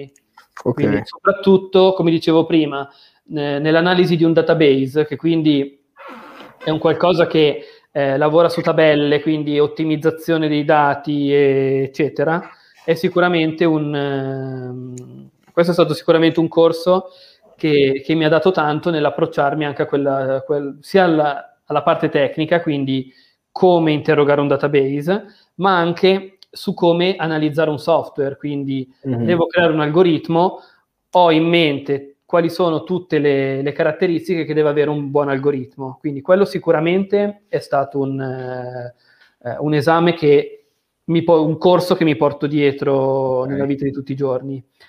Poi sì, vabbè, chiaramente gli esami di programmazione, eh, poi non sottovaluterei per niente gli esami di, di analisi. Quindi dalla uno alla... Adesso non so... Tu mi sa... Quando ho ascoltato un tuo, un tuo video, mi sa mm-hmm. che voi facevate meno esami di, di analisi. E quantomeno come nome io sono eh, arrivato sì. fino alla tre. Noi siamo arrivati fino alla so quattro. Che in alcune università si arriva a quattro, a volte eh, anche cinque ho sentito. Noi avevamo la, io perlomeno ho fatto la quattro e poi ce n'era uno di analisi complessa. Adesso no, questo giusto eh, perché... Da me l'analisi complessa era l'analisi tre. Cioè, ah, ecco. No, poi probabilmente tu avevi tutto molto più... compattato e no, no, no, no. esami giganti, noi magari eravamo più rilassati. No, quindi no, dicevo, sicuramente gli esami di analisi mi hanno dato tanto e molte nozioni di analisi le uso tutti i giorni. Come dicevo prima, io ho avuto la fortuna di, di ritrovarmi in un mondo in cui la parte numerica, la parte di eh, calcolo, implementazione formule è molto, è molto forte. Mm-hmm. Quindi il fatto di studiarci le, le formule, come facevamo proprio all'università, quindi ti metti lì, studi il dominio, studi il codominio, studi, eh, studi i limiti, è una cosa che io spesso faccio, quindi sicuramente lo studio delle funzioni che deriva dal, dall'analisi, quello è un qualcosa che, che mi è rimasto e che uso, che uso spesso. Mm. Eh, sicuramente un pochino di, di statistica, non avanzatissimo ovviamente, non mi metto a fare test di ipotesi, cose di questo tipo, però avendo a disposizione un database così, così ampio, sicuramente eh, studiare l'andamento di alcuni, di alcuni flussi informativi mm-hmm. eh, presi come campione ti dà l'idea di come stanno andando determinate cose. E questo, ad esempio, mi aiuta molto nella, nella fase del lavoro in cui assistiamo i clienti Nel, nel produrre nuovi prodotti, quindi non okay. implementarli col software, ma pensarli anche da un punto di vista um, eh, più teorico, quindi prima mm. di, metterli in, di metterli in vendita. Quindi questa è un'altra cosa che noi facciamo, quindi una parte molto più consulenziale rispetto al, alla parte di informatica.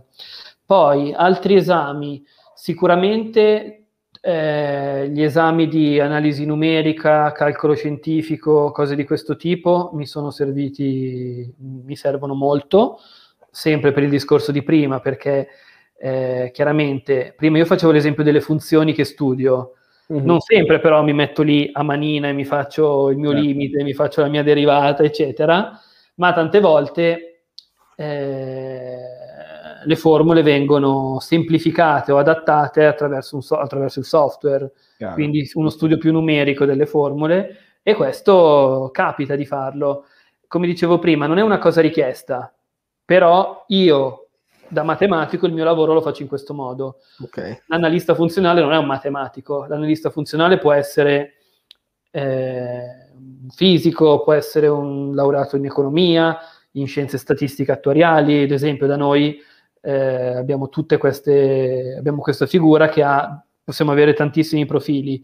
Ah, chiaramente eh, infatti era uno dei, dei ah, temi di cui parlava sotto Pietro, eh, no, chi è che ne parlava? Uh, sì, Pietro diceva che queste sono cose, era una domanda, queste sono cose di ingegneria matematica, ingegneria finanziaria eh, o di altri settori secondo te, o, cioè, che, che figure vedi di solito nel tuo ruolo? Oltre allora, nel mio team siamo eh, due matematici, eh, due persone laureate in economia e due persone laureate in scienze statistiche attuariali, che è, diciamo, la Eh, la laurea un po' più orientata sul mondo assicurativo. Mm-hmm. E siamo un ottimo team che insomma abbastanza eterogeneo da questo punto di vista, eh, analizziamo gli stessi problemi, guardiamo le stesse cose, però ognuno con, con la propria background, con il proprio background. Eh, ad esempio, quando ti dicevo prima il discorso dei, dei limiti del, del dominio della funzione, l'altro giorno con una collega mi sono messo, ci siamo messi a guardare questa funzione e era incredibile come la guardavamo in maniera completamente diversa. Sì, Lei sì, è una sì, persona sì. più eh, lato economico e quindi guardava questa formula pensando a, a come si poteva evolvere nel, nel mondo reale. Io ero già lì che guardavo quando il denominatore mi andava a zero. Mi è capitata quindi... spesso questa cosa, proprio magari discuti con altri ragazzi e ragazze che magari sono più lato ingegneristico, per dire, su un problema, e tu parti dal trascurare magari quello che succede nella realtà eh. e ti metti a guardare, bene, il modello è questo, l'equazione è questa, esatto. no? E quell'altro dice, no, ma guarda che questo non è un numero, questo è eh, l'altezza di un grattacielo, cioè, e quindi sono proprio punti di vista diversi, naturalmente, eh, che hai dentro, insomma, che, che sì, hai sviluppato sì. negli anni. Ma è molto positiva questa cosa, anche perché aiuta a guardare dove, dove uno non è abituato. Questo sicuramente nel mondo del lavoro è fondamentale. Ecco, una cosa, mh, piccolo inciso, una cosa secondo me fondamentale del mondo eh, del lavoro, questo tipo di lavoro, che differenzia tantissimo rispetto al, al mondo dell'università, è che quando sei in università si è tutti sulla stessa barca. Cioè, tutte persone che devono raggiungere lo stesso obiettivo più o meno nello stesso modo. Certo. Però un obiettivo, tra l'altro, individuale. Quindi io studio magari in un gruppo con altre persone, però poi l'esame lo devo fare io. Mm-hmm. Il mondo del lavoro invece cambia, sia perché hai tante persone con background diverse, diversi e quindi... Eh, devi capire anche i punti di vista di altri o comunque adattare il tuo pun- far adattare gli altri al tuo punto di vista. Mm. E poi, altra cosa fondamentale, l'individualismo non c'è più. Nel momento sì. in cui sei in un team, o vince il team o perde il team. Mm-hmm. Non c'è un... non sì, sei puoi tu... avere magari la, la soluzione a un problema, ma comunque vince la, la, l'azienda alla fine. Esatto, o... sì, sì, ma anche il team stesso, eh. parliamo sì, proprio sì. di team di lavoro. Sì, sì, sì, sì. Ok, e sempre in campo di possibili applicazioni. eh, Giorgia, ma poi ho visto che c'erano altri commenti, chiede se si riesce a lavorare, almeno da quanto sai o dai tuoi compagni di corso magari, in ambito aerospaziale. Allora, personalmente non, non, mi è capi- non ho conosciuto nessuno, cioè nessuno di, delle persone che conosco è dato in quell'ambito, però come sembrerò ripetitivo, ma sicuramente questi sono tutti ambiti in cui un laureato in matematica ci può andare tranquillamente. Mm-hmm. Quindi, anzi, in realtà mi è capitato di vedere spesso delle, delle offerte di lavoro su LinkedIn, o comunque delle, eh, delle discussioni su, su questi temi, e sia nelle offerte di lavoro, sia nei... cioè le offerte di lavoro cercavano molto spesso persone laureate in matematica, e certo, nelle discussioni intervenivano tanti laureati in matematica, quindi anche questo è sicuramente un ambito in cui un matematico è molto appetibile. Eh, bu- In questo tema volevo dirvi che, siccome l'idea di fare questa serie di video in realtà non è che sia originale, cioè, eh, ho ricevuto tante domande riguardo a questi temi, e c'era online una sola risorsa in cui le varie professioni dei matematici venivano trattate con esperienza, che è il sito che vi ho citato più volte, Mestieri dei Matematici, e qui c'è una categoria applicazioni agli, all'ambito aerospaziale. Io adesso ho contattato un po' di questi che hanno dato la loro collaborazione in quel, quell'ambito lì. Se mi rispondono, eh, faremo chiaramente volentieri una chiacchierata anche su, su quegli aspetti lì. Altrimenti sappiate che sul sito ci sono alcune esperienze anche in quel settore lì. Tommaso, buonasera, eh, l'ha scritto ormai mezz'ora fa. Grazie a te mi è venuta voglia di impegnarmi di più in matematica, sono contento. E Simone, da studente di scienze statistiche attuariali, ti capisco. E Federica, eh, buonasera a tutti, io sono iscritta al primo anno di, della facoltà di matematica, in bocca al lupo, e qua eh, mi collego a quella che sarebbe in realtà l'ultima domanda, però ci casca a pennello, mm-hmm. e, ovvero... Che consi- tu adesso ci hai raccontato la tua esperienza, eh, da quello che ho capito ti piace tanto il tuo lavoro, il tuo sì. ruolo. Che consigli daresti al Fabio del passato, o comunque a, a un ragazzo, una ragazza che o si sta trovando adesso a scegliere matematica, o magari al terzo anno, secondo, e sta iniziando a dire ok, mi piace studiarla, eh, mi servirà poi, cosa posso fare? Allora...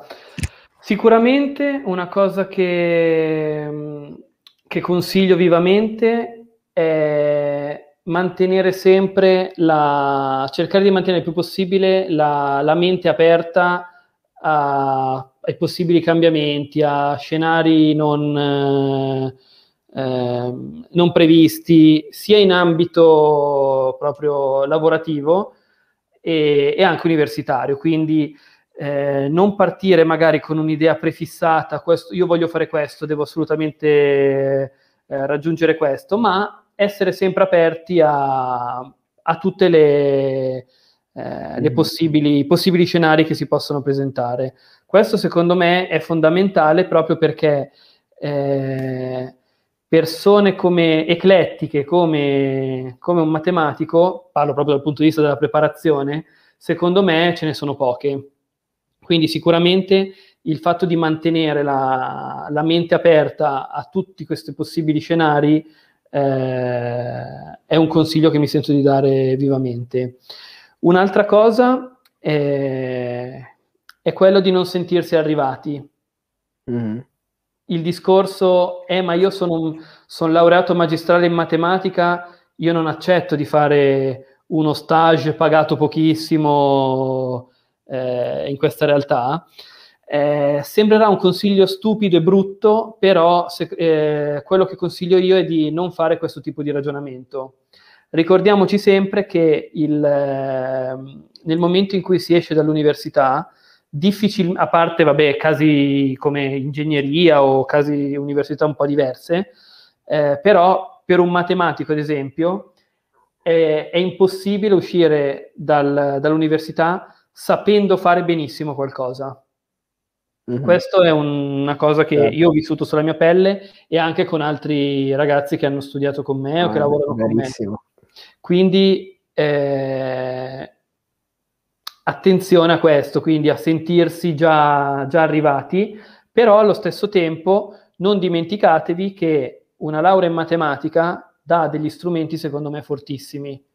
Tu non sai fare niente quando esci dall'università dopo aver fatto matematica, ma hai una predisposizione nell'imparare un sacco di cose che non ti puoi neanche immaginare. Questo è sicuramente un, una cosa che io ho vissuto sulla mia pelle e sono sicuro che vale per tutte le persone che sono, che sono in questa situazione. Poi, altri consigli che mi sento di dare è sicuramente non, non pensare che tante cose studiate possano essere inutili. Questo è sicuramente una cosa importante. Io se per esempio adesso ti dovessi dire qual è l'esame che più mi è piaciuto eh, da un punto di vista proprio eh, del gusto personale, eh, non, eh, non pratico, era un esame che era storia del pensiero matematico. Oh, okay. Un esame che di pratico, di, di non, utile, non aveva assolutamente nulla. Cioè mm-hmm. il fatto che come fosse arrivato Cardano a studiare la... la formula per risolvere le equazioni di terzo grado, questo davvero nella vita non ti serve no, mai nulla. Sì, eh, sì. Però è, è stato un esame che eh, anche nella sua tra virgolette inutilità è un qualcosa che mi ha acceso parecchio a livello di pensiero e, e faccio fatica a trovare nella mia carriera universitaria qualche cosa di cui sono pentito, per cui dico ho perso tempo nel fare quello. Sicuramente un pezzettino, che sia di cultura, che sia di carattere, tutte le cose che ho visto e che ho fatto mi hanno, mi hanno dato qualcosa. Quindi eh, vi consiglio vivamente di non, di non fare questo discorso, quindi di dire eh, per questo esame ho perso tempo, questa cosa qui non mi servirà mai. Anzi, tutto quello che viene fatto all'università, prima o poi, anche solo a livello di, di utilizzo della testa di, eh, e del pensiero, sicuramente qualcosa, eh, qualcosa dà. Poi, altri consigli che mi sento di, eh, di dare, sicuramente il, eh, vabbè, sembrerà banale, ma cercare di impegnarsi sempre il più possibile, nel senso che... Eh, Io ho, visto, ho conosciuto tante persone che magari sono arrivate, al, hanno iniziato a lavorare e poi si sono fermate lì, mm. nel senso proprio da un punto, non, non solo dal punto di vista della carriera, eh, ma anche proprio dal punto di vista del, della voglia di imparare. E per carità, queste sono, sono scelte, ma mi sembra sinceramente molto sprecato dopo aver fatto una scelta di studi così, così forte, così eh, stimolante, Il, eh, il fermarsi. volersi fermare, non, avere, non farsi trasportare da questo, da questo stimolo, che non è per forza uno stimolo di, di carriera, eh, perché eh, per carità ci sono tantissime persone che dicono io col, col cavolo che voglio diventare manager, uh-huh. è una rottura, a me piace fare la vita del eh, consulente, membro del team che fa, che fa le sue cose, però questo non ti impedisce di di avere sempre una mente allenata e, e imparare sempre cose nuove. E quindi con gli strumenti che sinceramente abbiamo, eh, abbiamo imparato ad utilizzare al, all'università, mi sembra uno spreco non, non, mettere, eh, non mettere a punto questa, insomma, questa, mm-hmm. questa caratteristica. Ok, oh, ottimo, ottimo, ottimi consigli. E legandoci a questi temi, cioè abbiamo parlato tanto eh, di applicazioni, perché comunque sono un, un background condiviso tra me e te, no? Quindi mm. eh, quando parliamo di matematica è più mh, scontato per noi, più facile parlare delle applicazioni della matematica, no? Sì. E Luca chiede, secondo voi chi studia matematica in ambito più teorico Mm-hmm. è più svantaggiato a trovare lavoro rispetto a qualcuno che invece magari ha una preparazione più rivolta alle applicazioni, o eh, come qualcuno dice, eh, alla fine conta la forma mentis, che è un po' quello che hai anche detto. Però... Sì. Allora, secondo il mio modesto parere, la forma mentis è la parte predominante. E sicuramente io conosco tantissime, vabbè, tanti compagni di corso che hanno fatto matematica pura, non, eh, non applicata. Eh, tanti di questi oggi fanno gli sviluppatori, mm-hmm. programmano software, quindi eh, e lo fanno senza, senza alcun problema, anzi ne conosco addirittura alcuni che, che in università non hanno neanche mai fatto un esame di programmazione, a parte quello obbligatorio del primo anno. Ok, sì, sì. Però si sono ritrovati, una volta finito il, il, corso di stu- il percorso di studi, a fare un, a fare gli sviluppatori software, quindi vuol dire che avevano gli strumenti per impararlo rapidamente, e poi evidentemente era anche un qualcosa che a loro, eh, che a loro piaceva. Mm-hmm. Sì, sì, sì, certo. No, è vero, cioè il, il fatto che la matematica che studi è più pura può, può magari eh, spaventare riguardo al fatto che magari uno nel corso d'opera, nel corso dei cinque anni, realizza che in realtà poi non gli interessa proprio lavorare con quegli strumenti o fare ricerca, no? Per dire. E, però gli interesserebbe lavorare nel mondo aziendale. E, però in realtà, cioè... Eh, chiaramente non andrai mai a utilizzare quel particolare, il teorema di Ambana, che non andrai mai a usarlo nel mondo del lavoro, probabilmente, se lavori in azienda. Però sì. eh, tutti gli sforzi che hai fatto per capirlo, per affrontare i problemi che hai visto nel corso degli anni, per eh, preparare una soluzione a un problema, cioè sono tutte cose che poi ti vengono utili in vari settori, cioè non necessariamente in qualcosa di strettamente... legato a un teorema matematico, a una dimostrazione, no? Quindi co- condivido in pieno quello che hai detto. Posso rubarti un attimo il lavoro? Che ho visto, Dai, ho letto così di sfuggita due commenti che mi sono... Certo. Sicuramente ce ne saranno altri altrettanto interessanti, ma questi mi sono piaciuti. Eh, uno di un mio omonimo, Fabio, che dice mm-hmm. posso chiederti se finita l'università le conoscenze raggiunte ti sono bastate per trovare lavoro? Eh, ti direi di sì, nel senso che sicuramente per trovare il lavoro sono state più che sufficienti. Come dicevo mm-hmm. prima, però, per mantenerlo, per, cioè, per mantenerlo, Dio, per, eh, per far crescere il mio, il mio ruolo, le mie, le mie conoscenze, ovviamente ho dovuto studiare cose nuove. Infatti, adesso l'ho detto prima e non mi stancherò mai di, di ripeterlo, eh, io ho finito l'università da sette anni, ma io non ho mai smesso di studiare, mm-hmm. è, un, è un continuo, che siano mh, eh, che sia la materia per cui, eh, per cui lavoro, quindi nel mio caso il mondo delle assicurazioni, che siano delle eh, nuove modalità di gestione del software, perché ecco, anche questa qui è una cosa molto importante. Io lavoro in un'azienda che lavora col software, ovviamente... Negli anni novanta il software si faceva in un certo modo, oggi eh. il software si fa in un altro, e anche per una figura come quella dell'analista sicuramente cambia tutto questo. Quindi anche conoscere le metodologie di, eh, di gestione di un progetto, di un software, di, un, di un'analisi stessa, così, eh, sono tutte metodologie che vanno studiate e ti devi, ti devi tenere eh, aggiornato. Quindi... Tornando alla domanda, sicuramente le conoscenze sono più che sufficienti per, per iniziare in questo mondo. Devi essere però poi disposto a imparare ancora di più. E per me questo mm. è stato addirittura un valore aggiunto. Cioè il fatto di lavorare e allo stesso tempo imparare cose nuove, per me, cavolo, è, è un plus, non è una scocciatura.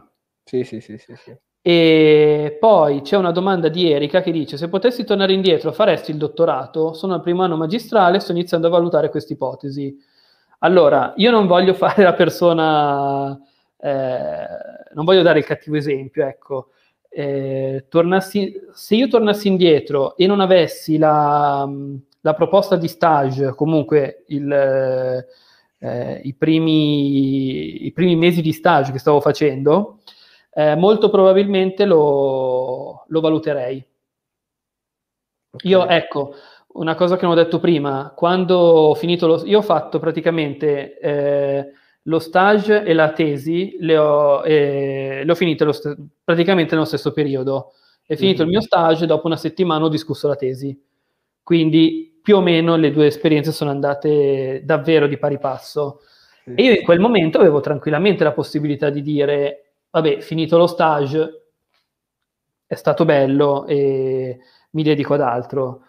Eh, quindi arrivato in quel momento io ho valutato tutti i pro e i contro del, del continuare il, gli studi, quindi il dottorato, oppure andare avanti con eh, col mondo lavorativo, e in quel momento molto probabilmente per le cose che stavo vedendo al lavoro, sia, per, sia dal punto di vista proprio della materia, sia del, dei colleghi, del gruppo, così, mi è piaciuto di più rispetto al, a quello che avevo fatto durante la, la tesi. Sarà che io sono sempre stata una persona molto eh, ben disposta a lavorare in team, e chiaramente la tesi sì, è un lavoro che fai col tuo relatore, il tuo correlatore, eccetera, però, però sei tu il centro dell'attenzione. Eh, sicuramente tra le due esperienze quella del, del lavoro in azienda mi, ha, mi è piaciuta di più. Però, ripeto, ho avuto la fortuna di fare un, di trovarmi, dico sempre, al posto giusto nel momento giusto, e magari ho avuto la sfortuna di fare un, una tesi che poi alla fine non era quella, quella adatta a me. Probabilmente se avessi fatto un, cioè a me è piaciuta, però magari c'era qualcosa di molto più, molto più stimolante. Probabilmente se avessi fatto una, una tesi con un percorso molto più stimolante rispetto a quello che ho fatto io, e fossi andato a fare lo stage in un posto che proprio non mi piaceva, molto probabilmente adesso non sarei qui come, come consulente, ma sarei qui come, come uno che ha finito il, che ha finito il dottorato. Mm-hmm. Sì, sì, gli avvenimenti ti hanno portato a capire che il mondo aziendale è un mondo che ti piace, non escludendo poi che ci possono essere altri mondi che, che ti interessano, però chiaramente esatto. In quel momento era la scelta migliore per te. E più, poco più sopra c'era una domanda di Vittoria, mi chiedeva: all'inizio dell'esperienza lavorativa eh, ha incontrato delle difficoltà pratiche, lentezza rispetto agli informatici, ingegneri o altro? Allora, eh, sicuramente sì.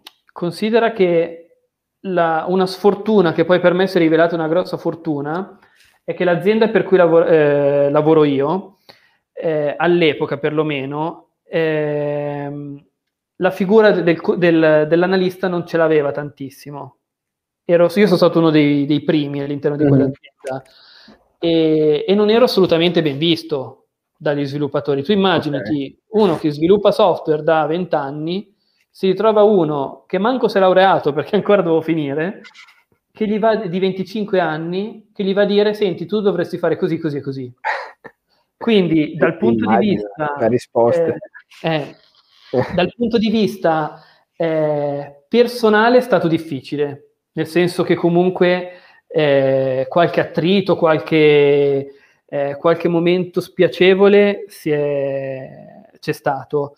Però allo stesso tempo io ho approfittato di questa cosa qui, proprio, vabbè, Eh, anche mh, vivendola in maniera molto umana, in maniera positiva, però l'ho sfruttata anche per, eh, eh, per imparare io.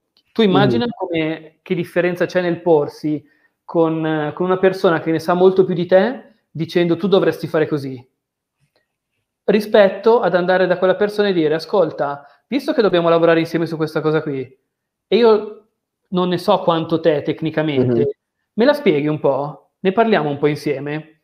E questa tattica che io ho usato nella mia, all'inizio della mia carriera mi è stata utile per due cose. Prima di tutto ho imparato un sacco di cose, perché ovviamente quello che ti può raccontare una persona che mette le mani nel software è, un altro è tanta roba, è un'altra roba rispetto a, guarda- a leggersela su un libro. E poi, in alter- in, oltre a questo, anche il rapporto con la persona. Una persona che si sente dire da uno arrivato l'altro ieri fai così, eh, reagisci in un modo, uno che ha la possibilità di spiegare il suo lavoro, che magari non l'ha mai raccontato a nessuno perché lo sviluppatore già di per sé è una persona un po', un po' solitaria nel suo angolino, eh, che soddisfazione possa avere nell'avere una persona interessata a quello che fai. Quindi sicuramente un deficit abbastanza forte dal punto di vista tecnico ce l'avevo nei confronti di chi, di chi sviluppava, però attenzione anche al fatto che eh, in teoria un analista funzionale non è tenuto a conoscere a menadito la parte tecnica. Io ad esempio, vabbè, non è che ne sappia eh, al cento per cento, un po' sì, però non sono, eh, non sono tenuto a sapere eh, in termini molto dettagliati tutta la parte, la parte tecnica. Mm-hmm. Quindi sicur- però que- questo deficit sicuramente all'inizio ce l'avevo e col tempo sicuramente poi l'ho, eh, l'ho, l'ho colmato. C'è mm. da dire anche un'altra cosa: se non ci fosse questo, questa distanza, questa difficoltà, sarebbe un problema, perché cavolo, vorrebbe dire che tu assumi un, prendi uno stagista che ne sa di più di quelli che lavorano per te da anni. In quel sì, caso è l'azienda... un problema dell'azienda lì. Quindi ecco... Tornando ai consigli di prima, eh, non fatevi problemi nel caso in cui doveste arrivare in una realtà in cui voi sapete poco, que- perché è normale. Ovviamente se tu inizi con uno stage, ad esempio, eh, uno stage non è finalizzato solo a, a produrre, in parte sì, ma anche a imparare. Lo stagista fa un bel lavoro se alla fine del suo percorso ha fatto, ha prodotto delle cose, ma soprattutto se ne ha imparate. Quindi, okay, secondo me, eh, la paura di, di non essere all'altezza rispetto a persone che magari fanno quel lavoro da tanto tempo, eh, non, cioè questa paura non ci deve assolutamente essere. Mm-hmm. Ok, sì, sì, sì. E poi c'è Eric, che saluto, che adesso non so se sia ancora collegato, ma ha scritto un paio di, di cose riguardo al, alla domanda di prima su perché la matematica è odiata, diciamo, da tanto. Mm. No? E sono un po' di cagate, alcune, altre no. Qu- quanto conta un, eh, una matematica insegnata male alle superiori nell'odio degli studenti per la matematica? E quanto serve la sa- sapere la Divina Commedia? Il problema è che c'è in generale una generale standardizzazione fino ad analisi due, poi tutti chiamano come vogliono quello che vogliono. Ecco, quest'ultima cosa è assolutamente vera, questo qui è perfetto. Sì, sì. E poi, quanto serve sapere la Divina Commedia? Ma, eh, allora, io l'ho, l'ho sempre odiata la Divina Commedia, personalmente, sempre stata proprio una delle mie peggiori esperienze Eh, scolastiche, però cavolo, se uno la sa, a me, a me affascina. Quindi insomma, io ho questo atteggiamento qui, eh, credo che ci siano poche cose che, anzi in realtà penso che non ci sia nessuna cosa eh, di cui eh, che se la conosci ti devi vergognare, non so come, come dirla bene. A quanto serve la Divina Commedia? Secondo me, dal punto di vista pratico, in realtà ha poco. Nella vita, non, non, tornando al discorso che non bisognerebbe fare, nella vita te ne fai poco della Divina Commedia, i, sé per sé, però dal punto di vista del, anche qua, dell'apertura mentale, del, eh, della cultura che ti dà, del, di come ti fa diventare come, come persona qualunque, qualunque opera scritta, secondo me tutto è utile, perché a questo punto se no anche non servirebbe leggere neanche i romanzi oggi come oggi. eh, mm. Quindi io sono son dell'idea che tutto ciò che è cultura serve. Poi difficilmente uno è un, nel mio caso, un analista funzionale più bravo di un altro perché sa bene la Divina Commedia rispetto, rispetto a un'altra persona. Però sicuramente nella vita oh, serve. No, certo, certo, quello sì. E invece la prima domanda era quella: quanto conta una matematica insegnata male alle superiori? Esatto. Nell'odio per... Allora, su questo ti dirò, io ho avuto un professore alle superiori che era... Eh, lui non la insegnava bene la matematica, lo ammetto, però te la faceva, mh, era una persona stimolante. Probabilmente io ricordo pochissime sue lezioni in cui ti dava qualcosa, ti, mm-hmm. ti trasmetteva qualcosa di eh, proprio di nozionistico. Nozionistico, ok. Esatto.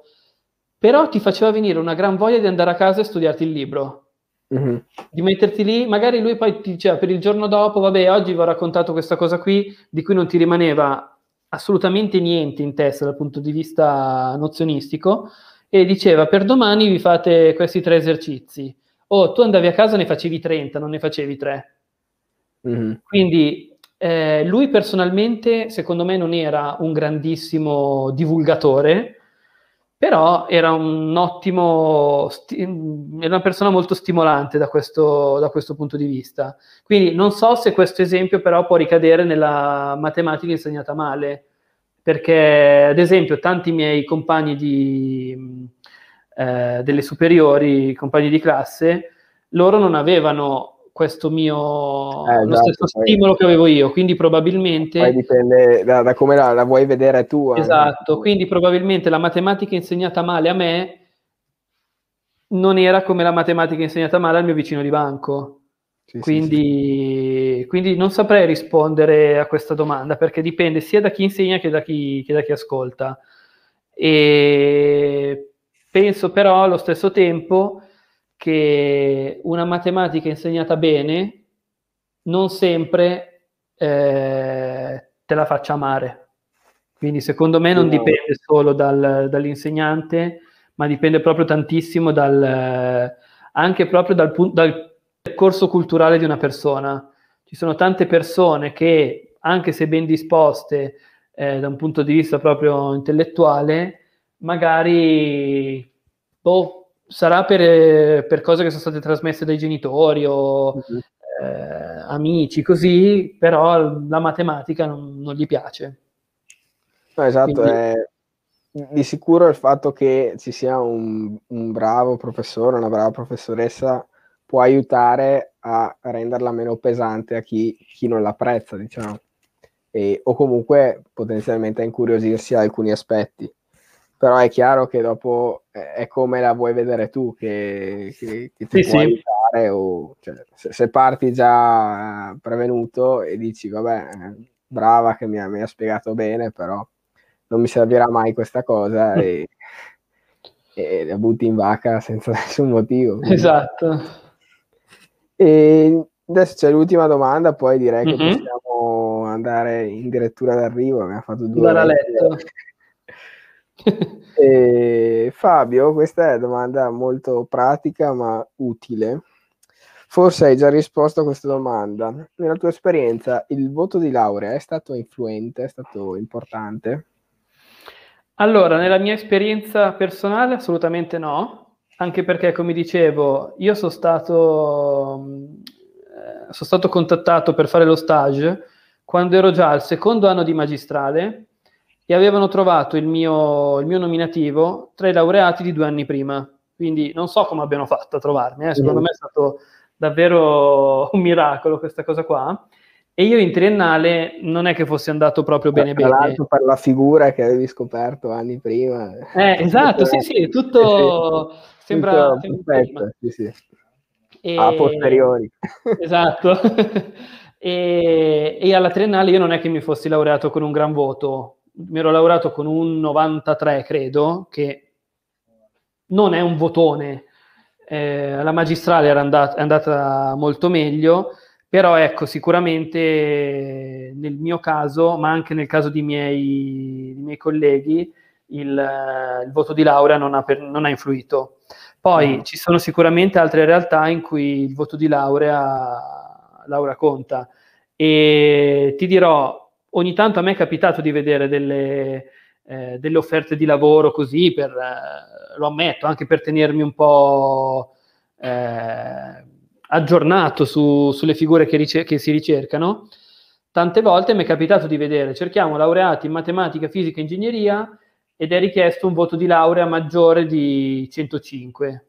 E mm-hmm. io, onestamente, da eh, se dovessi cercare lav- se dovessi cambiare lavoro, a me darebbe fastidio vedere un, uh, un annuncio del genere, anche se ho un voto maggiore.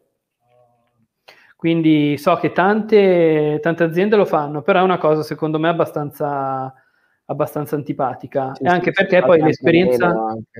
Cosa, scusami? Sì, una volta metti che era anche la prerogativa, quella del curriculum e i voti degli esami e il voto di sì, laurea. Sì, adesso sì. Sta diventando sempre un po' meno la, la norma. Sì, meno male. E ti dirò anche per la mia esperienza, io vabbè, eh, lavoro dove sono adesso da sette anni e mezzo quasi, e ne ho viste passare di, di persone laureate che poi hanno cambiato, cambiato lavoro, altre sono rimaste mm-hmm. così. E devo dire che non c'è nessuna, se dovessi fare una, un'analisi statistica di correlazione, correlazione tra il voto di laurea e l'apporto che hanno dato, non c'è assolutamente nessuna correlazione. Sì, sì, sì, no, dipende dalla persona poi, no? Sì, sì, sì, sì, assolutamente. Ottimo. Direi che abbiamo risposto, hai risposto a tutte le domande, sia nostre che della, degli spettatori. Che sono stato molto contento perché non solo sono stati molto presenti, ma anche tanti. Eh, alla fine, hai fatto il boom? Eh, oggi sì. Eh, ho visto anche un trentacinque una volta. Eh. Che è un record. No, dai, mi ha fatto molto piacere, infatti non mi sono neanche accorto che, che sono state due ore, però... Mm.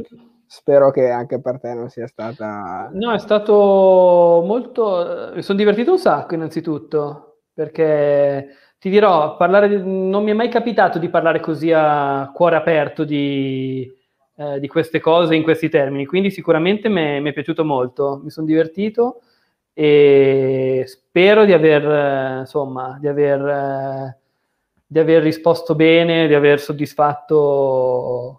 le domande di, di chi ha scritto e intervenuto.